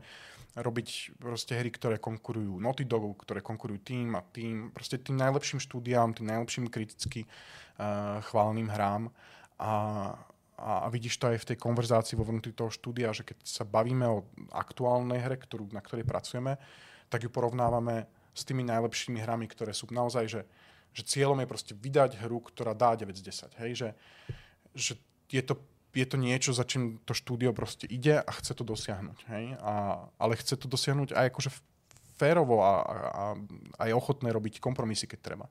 Takže nič to není, není to čierno-biele, tak by som to povedal. Ale určite ma to bude inšpirovať ešte hodne dlho, lebo hmm. to... Mm, ja viem, že, že v Bohemke ten, ten pocit z tých hier bol skôr taký, že, že viem, že Marek vždy hovorieval, že pre neho je najdôležitejšie, aby sa z tých hier niečo tí ľudia naučili. A to je úplne iný princíp. Ne, ne, ne, pre ne, mal som pocit, že nebolo dôležité, aby tá hra vyzerala čo najkrajšie, aby sa hýbala čo najlepšie, ale že aby tam boli tie, tie malinké veci, ktoré v iných hrách sú, vieš? To, bolo, mm-hmm. to bol ten Bohemia language kinda. Ještě když jsme takhle u toho vlastně posuzování, jak to funguje v Techlandu a jaká tam byla ta nálada a podobně, mě vlastně zajímalo, protože když se řekne Polsko, herní vývoj, lidem automaticky naska- naskakuje CD Projekt, co by uh, největší polská společnost, vývojářská. Samozřejmě Techland je taky obrovský studio na počet lidí, ale uh, jak je to vnímaný právě v tom Polsku? Je to jako uh, nevraživost, nebo naopak, uh, neříkám spolupráce, protože k té asi nemůže úplně docházet, že jo? nebo, nebo jako není moc, moc možná jak, ale jak to tam právě v tom, v tom fungování jako my versus CD Projekt? Hmm, dobrá otázka. Já upřímně, um, víš, ten CD Projekt je tam firma, kterou všetci poznají. A mimo asi tých bežných hráčov alebo Jasne. aj okrajových. Je to proste niečo, čom, s čím sa aj tá krajina chválí, hmm. ukazuje to, je to proste vidieť, že pre nich to je ako uh, jedna z najväčších spoločností, možno aj jeden z najväčších odovzdávateľov daní. Proste jo, je to fakt akože naozaj obrovský biznis uh, aj pre nich. A, ale nemám pocit, že by tam bola nevraživosť. Vieš, mm-hmm.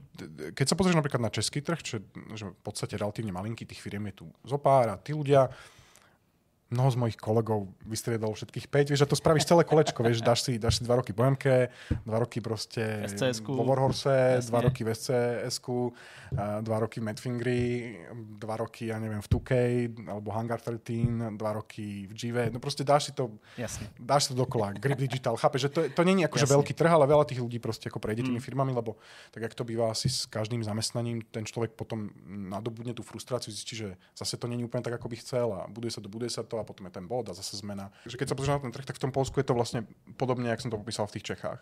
Že naozaj eh, vieš, aj v Techlande sú ľudia z CD Projektu, aj v CD Projekte sú ľudia z Techlandu, v Artifex Mundi sú určite proste tiež hmm. e, ľudia z rôznych firm, že naozaj tí, zo všetkých tých akože, firiem tí ľudia proste migrujú, ako není to Um, a, a časom, keď ten človek je v tom priemysle 10 rokov, 15 rokov, tak si uvedomí, že nikde tá tráva není úplne zelenšia, hej, že všetko je to proste, všetky, všetky tie moja skúsenosť je taká, že, že mnoho tých spoločností, ktoré prekročia tú hranicu tých ja neviem, 80 až 100 ľudí, ako náhle zavádzajú stredný manažment a teraz už máš tú situáciu, že ten vývoj sa organizuje vlastne cez dve úrovne, že máš väčšinou nejaké riaditeľské zriadenie, ktoré zadáva tie bezpredpisy za tie najlepšie spôsoby, ako e, vykonávať tú prácu, ale potom už máš stredný manažment, ktorý rozdeľuje tie úlohy a nejakým spôsobom pracuje s tými ľuďmi alebo sa o nich stará.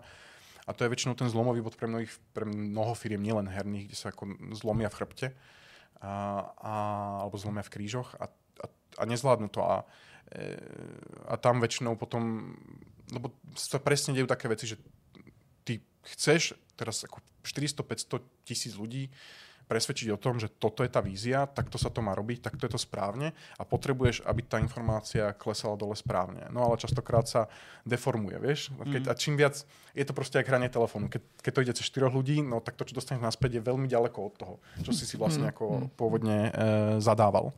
Takže všetko je to plus minus ako mm. rovnaké. Niekde je to troška lepšie, niekde platia troška lepšie, niekde uh, je tá kultúra lepšia, ale je to tak, že by, že by asi existoval nejaký jednotlivý etalón. Závisí na to, že človek keď si nájde tú dobrú partiu tých najlepších kolegov, a, a s ktorými sa dá pracovať, a viete se dohodnout a, a baví vás to spolu, tak to je ta hmm. hlavná věc asi. Ty mluvíš o Techlandu vlastně docela dost hezky, uh, jako věc, která ti samozřejmě i profesně hodně dala, ale my už jsme na začátku naznačili tak trošku, že ty se s Techlandem rozešel. Uh, jaký byly ty důvody, jestli vlastně to můžeš říct? Je to, je to podobný, jak jsi vlastně zmiňoval, tý Bohemce, že jako skončí projekt a v, a v člověku je prázdno a proto si hledal nějakou jinou výzvu, nebo co byly ty pohnutky? A taky kdy si odešel? A taky kdy, z hlediska, teda jako vstaženo k Dying Lightu dvojce, že jo, aby to hráči dokázali zařadit. Ja, odišiel som v podstate po vydaní. Aha. A e, ty dôvody boli, vieš, to, ako, m, asi by sa nejako pokračovať dalo, ale e, bolo, cítil som, že tie ambície sú proste asi iné z mojej strany uh-huh. a asi chcem vyskúšať niečo ďalšie. A tiež som nevnímal Polsko ako krajinu, kde chcem ako zakotviť. Vieš, že, že pre mňa tá Praha a tí priatelia a tie vzťahy, čo som si vytvoril tu a to zázemie sú oveľa dôležitejšie ako nejaká práca. Mm-hmm. Takže um, je to krásna skúsenosť, ale už, už keď som išiel do toho Polska, som si veľmi rýchlo uvedomil, že už som asi troška moc starý na to, aby som menil krajinu každé 3-4 roky. Mm. Že už na to to začínať vždy od znova a naučiť sa všetky veci na novo. To je jedno, či sú to dane, kamaráti, proste zdravotka, to je úplne na všetko, začínaš vždy od znova, všetko to musíš pochopiť, zistiť, kde sú tie ako, jak to tam funguje v tej krajine. Občas je bariéra aj jazyk, čo v tom Polsku nebolo až také strašné, ale bolo to prvýkrát, kde, kde som že angličtina tam je až taký bežný jazyk uh, v mnohých tých situáciách aj vonku uh, v meste, takže som si povedal, že prostě pôjdem, pôjdem ako uh, domů, tam, kde sa cítim dobré. No. Hmm. No my o tom nemůžeme moc mluvit, to jsou instrukce, které jsme dostali od tebe. uh... Ale může nám Eugen třeba naznačit, kdy se můžeme těšit potenciálně, že o něčem mluvit budeš, protože i divákům je jasný, že nesedíš s rukama v klíně a něco děláš. Čo skoro. no jasně. Čo no skoro, dobře. dobře, no tak, eh, tak, tak dobře. Tak my to ale budeme bedlivě vyhlížet, my to budeme kontrolovat, a diváci taky. kontrolovat, no. no dobře, a Eh, tak aspoň nám můžeš říct, jako jestli další tvoje kroky eh, jsou pořád spojený s hrama, anebo jestli jsi se odešel dělat, já nevím, prostě informační systémy pro banky, nebo něco takového. Ne, ne, já, já, já to vidím tak, že ta moja budoucnost bude asi spiata s hrami. Ja mám nejaký ako plán B do budúcna, že až, až mi bude 50-60 a, a už vo mne ako nebude energia na to, aby som robil hry, alebo ma to vyčerpáva. Um, ale myslím si, že ještě nějaké 3, 4, 5 hier za život stihnem, že to nebude taká katastrofa a něco ještě zo mě, zo mě vypadne. To zní to je, tak my to třeba zkusíme se pak domluvit tak, že my to budeme dělat tak dlouho, jak dlouho ty ty hry budeš dělat, tak my o nich budeme psát a pak, když řekne, že už další neuděláš, tak mi řekne, a tak my co, už to taky Co přestěhujem do Chorvatska, do nějakého domčeku a tam Přesně. prostě zhyním.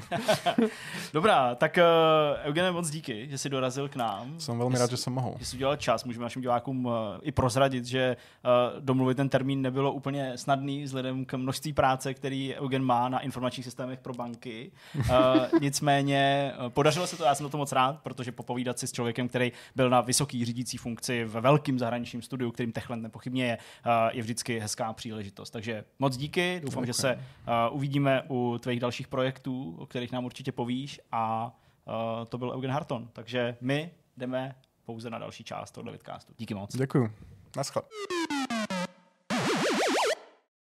Čeká na závěr, jsme v myšmaši a ačkoliv to neuslyšíte rádi, my si musíme trochu pospíšit, ale jedním dechem dodám, že tím důvodem jste ve svým podstatě vy, tedy ne, že bych vás vinil z toho, že si musíme pospíšit, ale protože chceme včas začít streamovat přenos Summer Game Festu, což je pro vás věc minulá, takže pokud jste to chtěli vidět včas, tak my musíme skončit dřív. mindfuck, No, působí to takhle jako lišácky ode mě, jako ale taková výmluva, ale tak to prostě je.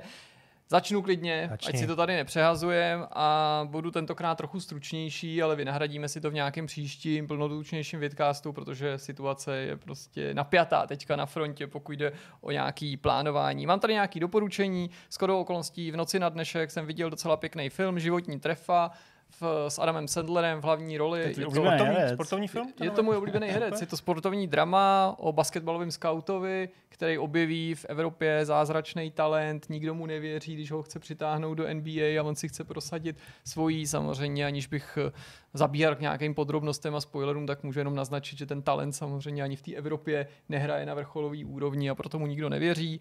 Adama Sandlera mám rád, dokonce i v komediích, dokonce i v těch švihlejch, dokonce i v těch špatně hodnocených. Jo, jo. Ještě radši ho mám v těch podle mě skutečně povedených, ale pokud jako já třeba eh, neohrnujete nos nad Sandlerem, tak dobře víte, že on umí zahrát i velmi dobře, třeba v dramatech jako, jak se to jmenovalo, Volání o pomoc, myslím, ne, nebo Tyjo, teď mi to úplně vypadlo, ten název. Tam, no, to je takový drama tak trošku o 11. září o tom, že ztratí manželku.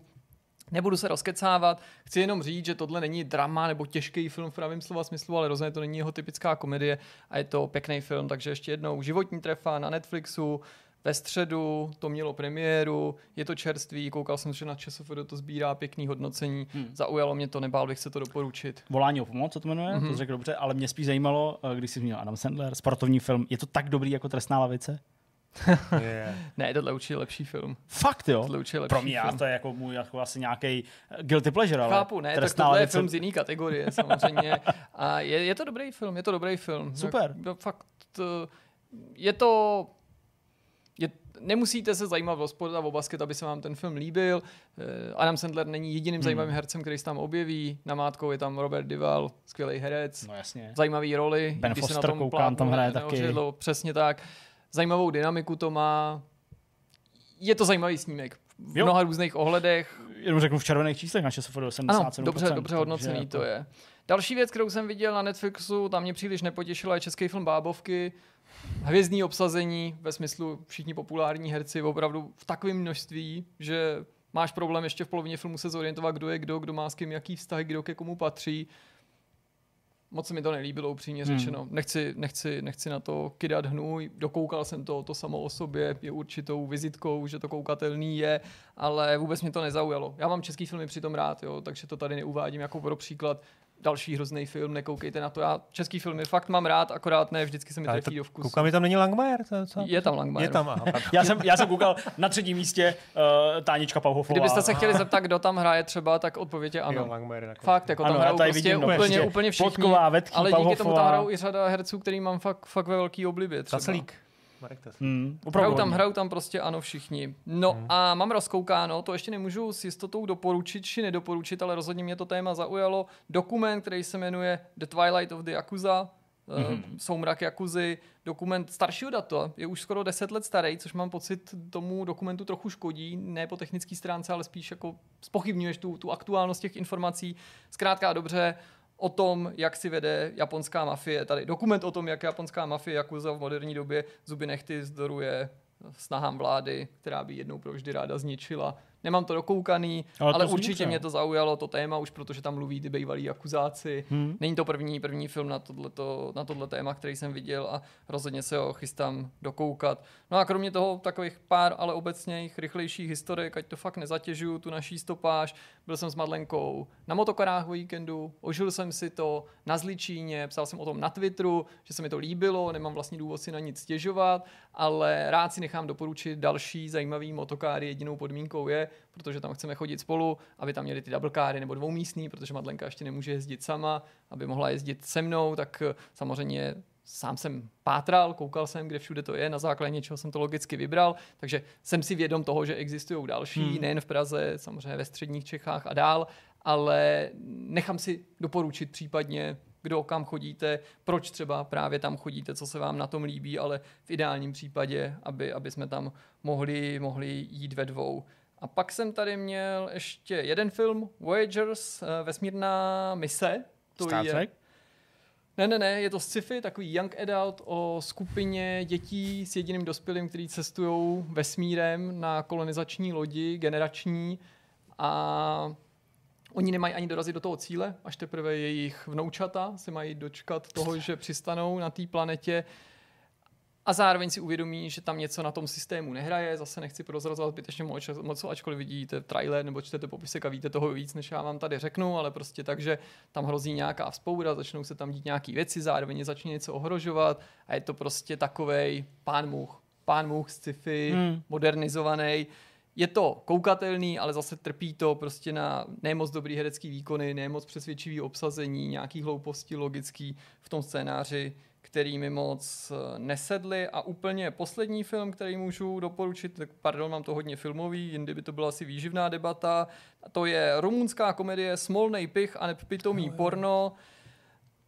Film, eh, který patří mezi, těm, mezi nejbizarnější, jaký jsem kdy viděl. Jo, něco jako, k čemu já to přirovnávám, k těm melounům, ale jak se to přesně jmenuje, ty, ty, ty melouny, chuť melounů, že jo, to je takový jako pověstný film, taková jako netradiční erotika, tak tohle je něco, něco podobného, je tam zajímavá česká stopa, taková pro mě neočekávaná.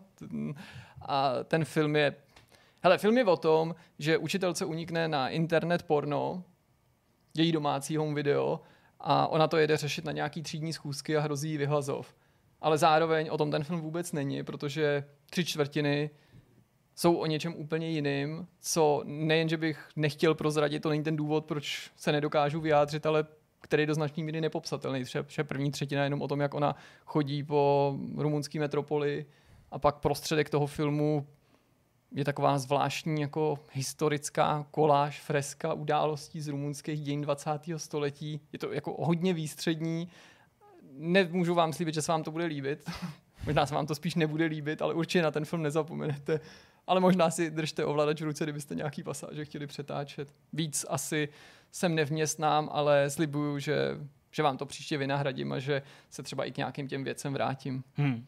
A tohle bylo Aerobot a všechno ostatní Netflix, ne? Jestli jsem to dobře pochopil. Ne, ten, to, ten, ten, to smolný porno a nepitomý pich, nebo jak se to jmenuje, ne, opačně, smolný pich a nepitomý porno, to je na HBO Max. Aha, aha fakt jo. To je HBO Max. A, a zbytek byl asi Netflix. Voyagers no. byl, myslím, HBO Max taky, Voyagers, aha, uh, vesmírná mise. No. Tak uh, já v rychlosti, já fakt mám eh, pár věcí, jenom uh, strašně úžasný závěr Langaro, Hmm. Jsem to koukal. Já jsem nekoukal. Z Vereva. Bohužel. Eh, to bylo teda smutný, že to, že to skončilo zraněním, ale Jasně, no. neuvěřitelný finále přejezd. Prostě to je jako sportovní výkon, který jsme asi v životě nezažili. 14krát vyhrát Roland Garo. To je, to je hmm. skoro jako ty bratři Pospíšilové v té kolový. Uh, a to si vy nepamatuju. Vlastně jo. Ale. A to jsme tady dokonce několikrát probírali. Ale, jo, tak jo. Takže to bylo super. No a jinak já jsem začal, člověče, pánové, koukat na staré filmy Toma Cruise. Uh, Cocktail. Takže cocktail, Firma. riskantní podnik, bouřlivé dny. No jasně. Firma je a jako a narozen 4. července jsem viděl, hmm. no, takže musím říct, že jsem si to jako fakt se mi A je to líbí. jako pod vlivem Top Gunu, jo? No, samozřejmě, tak sám od sebe, že bych si tak, prostě Ale četl jsem nějaký jeho profil, prostě jak Aha. vlastně ta jeho kariéra postupuje a jak teď už jede ty blockbustery a jak vlastně to je jeden z malých herců, který nikdy nedělal žádný seriál ani, ani televizní jako, uh, nebo hmm. jako streamovací Tam by to mohl být takový pěkný doktůrek, viď? Prostě Nikdy jako... není pozdě začít. Přesně. No, a no, to, to, jako, trošku toho je litu, ale tak kdo ví. To se někdo zachrastí peněženkou a přijde na to. Nevím, o Cruise asi jako zachrastí peněženkou, když se vemeš Ale podle mě za... scientologové prostě potřebují stavit nějaký lodě nebo něco podobného, teďka myslím vesmírný, no, takže to hodí. odletět na plejády. No anyway, a chtěl jsem uh, doporučit dokument Vol, který k vol jako val. Jo, eh, je jo. to dokument o Volu Kilmerovi. Jo, vol, jo, už to chápu, jasně. V-A-L. Jo, jo. Kdyby se to hledá, je to na, jako, Prime, jasně, na Primeu, na Amazonu. Když řekneš o příjmení, tak už je to všem to, jasný. No, no, je to, je to někde z, už z podzima a je to jako výborný dokument, který je trošku jako depresivní a smutný, protože on jasně. má vlastně rakovinu hrtanu nebo, nebo hlasivek, asi jedno. Uh, takže už tam jako mluví s takovým tím mluvítkem. Hmm. A, a, ale vlastně to má tam, je tam spousta starých záběrů jeho, z jeho přímo nějakých jako soukromého home videa, e, nějaký historky z natáčení, ať už teda zrovna Tom Gunu nebo, nebo jiných jeho filmů a taky, taky jsem si prostě řekl, že že prostě je čas jako si některé filmy znovu, znovu pustit. Třeba konkrétně ten Batman Heat. Forever. Nelítostný soubor. No, Souboj je pro mě prostě fakt jako top film. Hmm. A teď Michael Mann nějak zrovna v tady, teď, teď zrovna vydává, myslím, knížku, jo, pokračování. Hrozně litu, že no, mm. mrzí mě prostě kariéra Michaela Mana, že skončila tak, jak skončila, že prostě moc to nenatáčí v posledních letech. Nakonec teď vlastně jsme se ale bavili o tom Tokyo, Tokyo Vice, no. hmm. že to nějak jako, myslím, že točil první a poslední epizodu a nějak to produkoval. A uh, on teda napsal prostě knížku Heat 2, no tak jako jsem na to strašně zvědavý, co to bude zač, hmm. protože Heat to je, to je pecka. Hmm. To je asi všechno. To je všechno?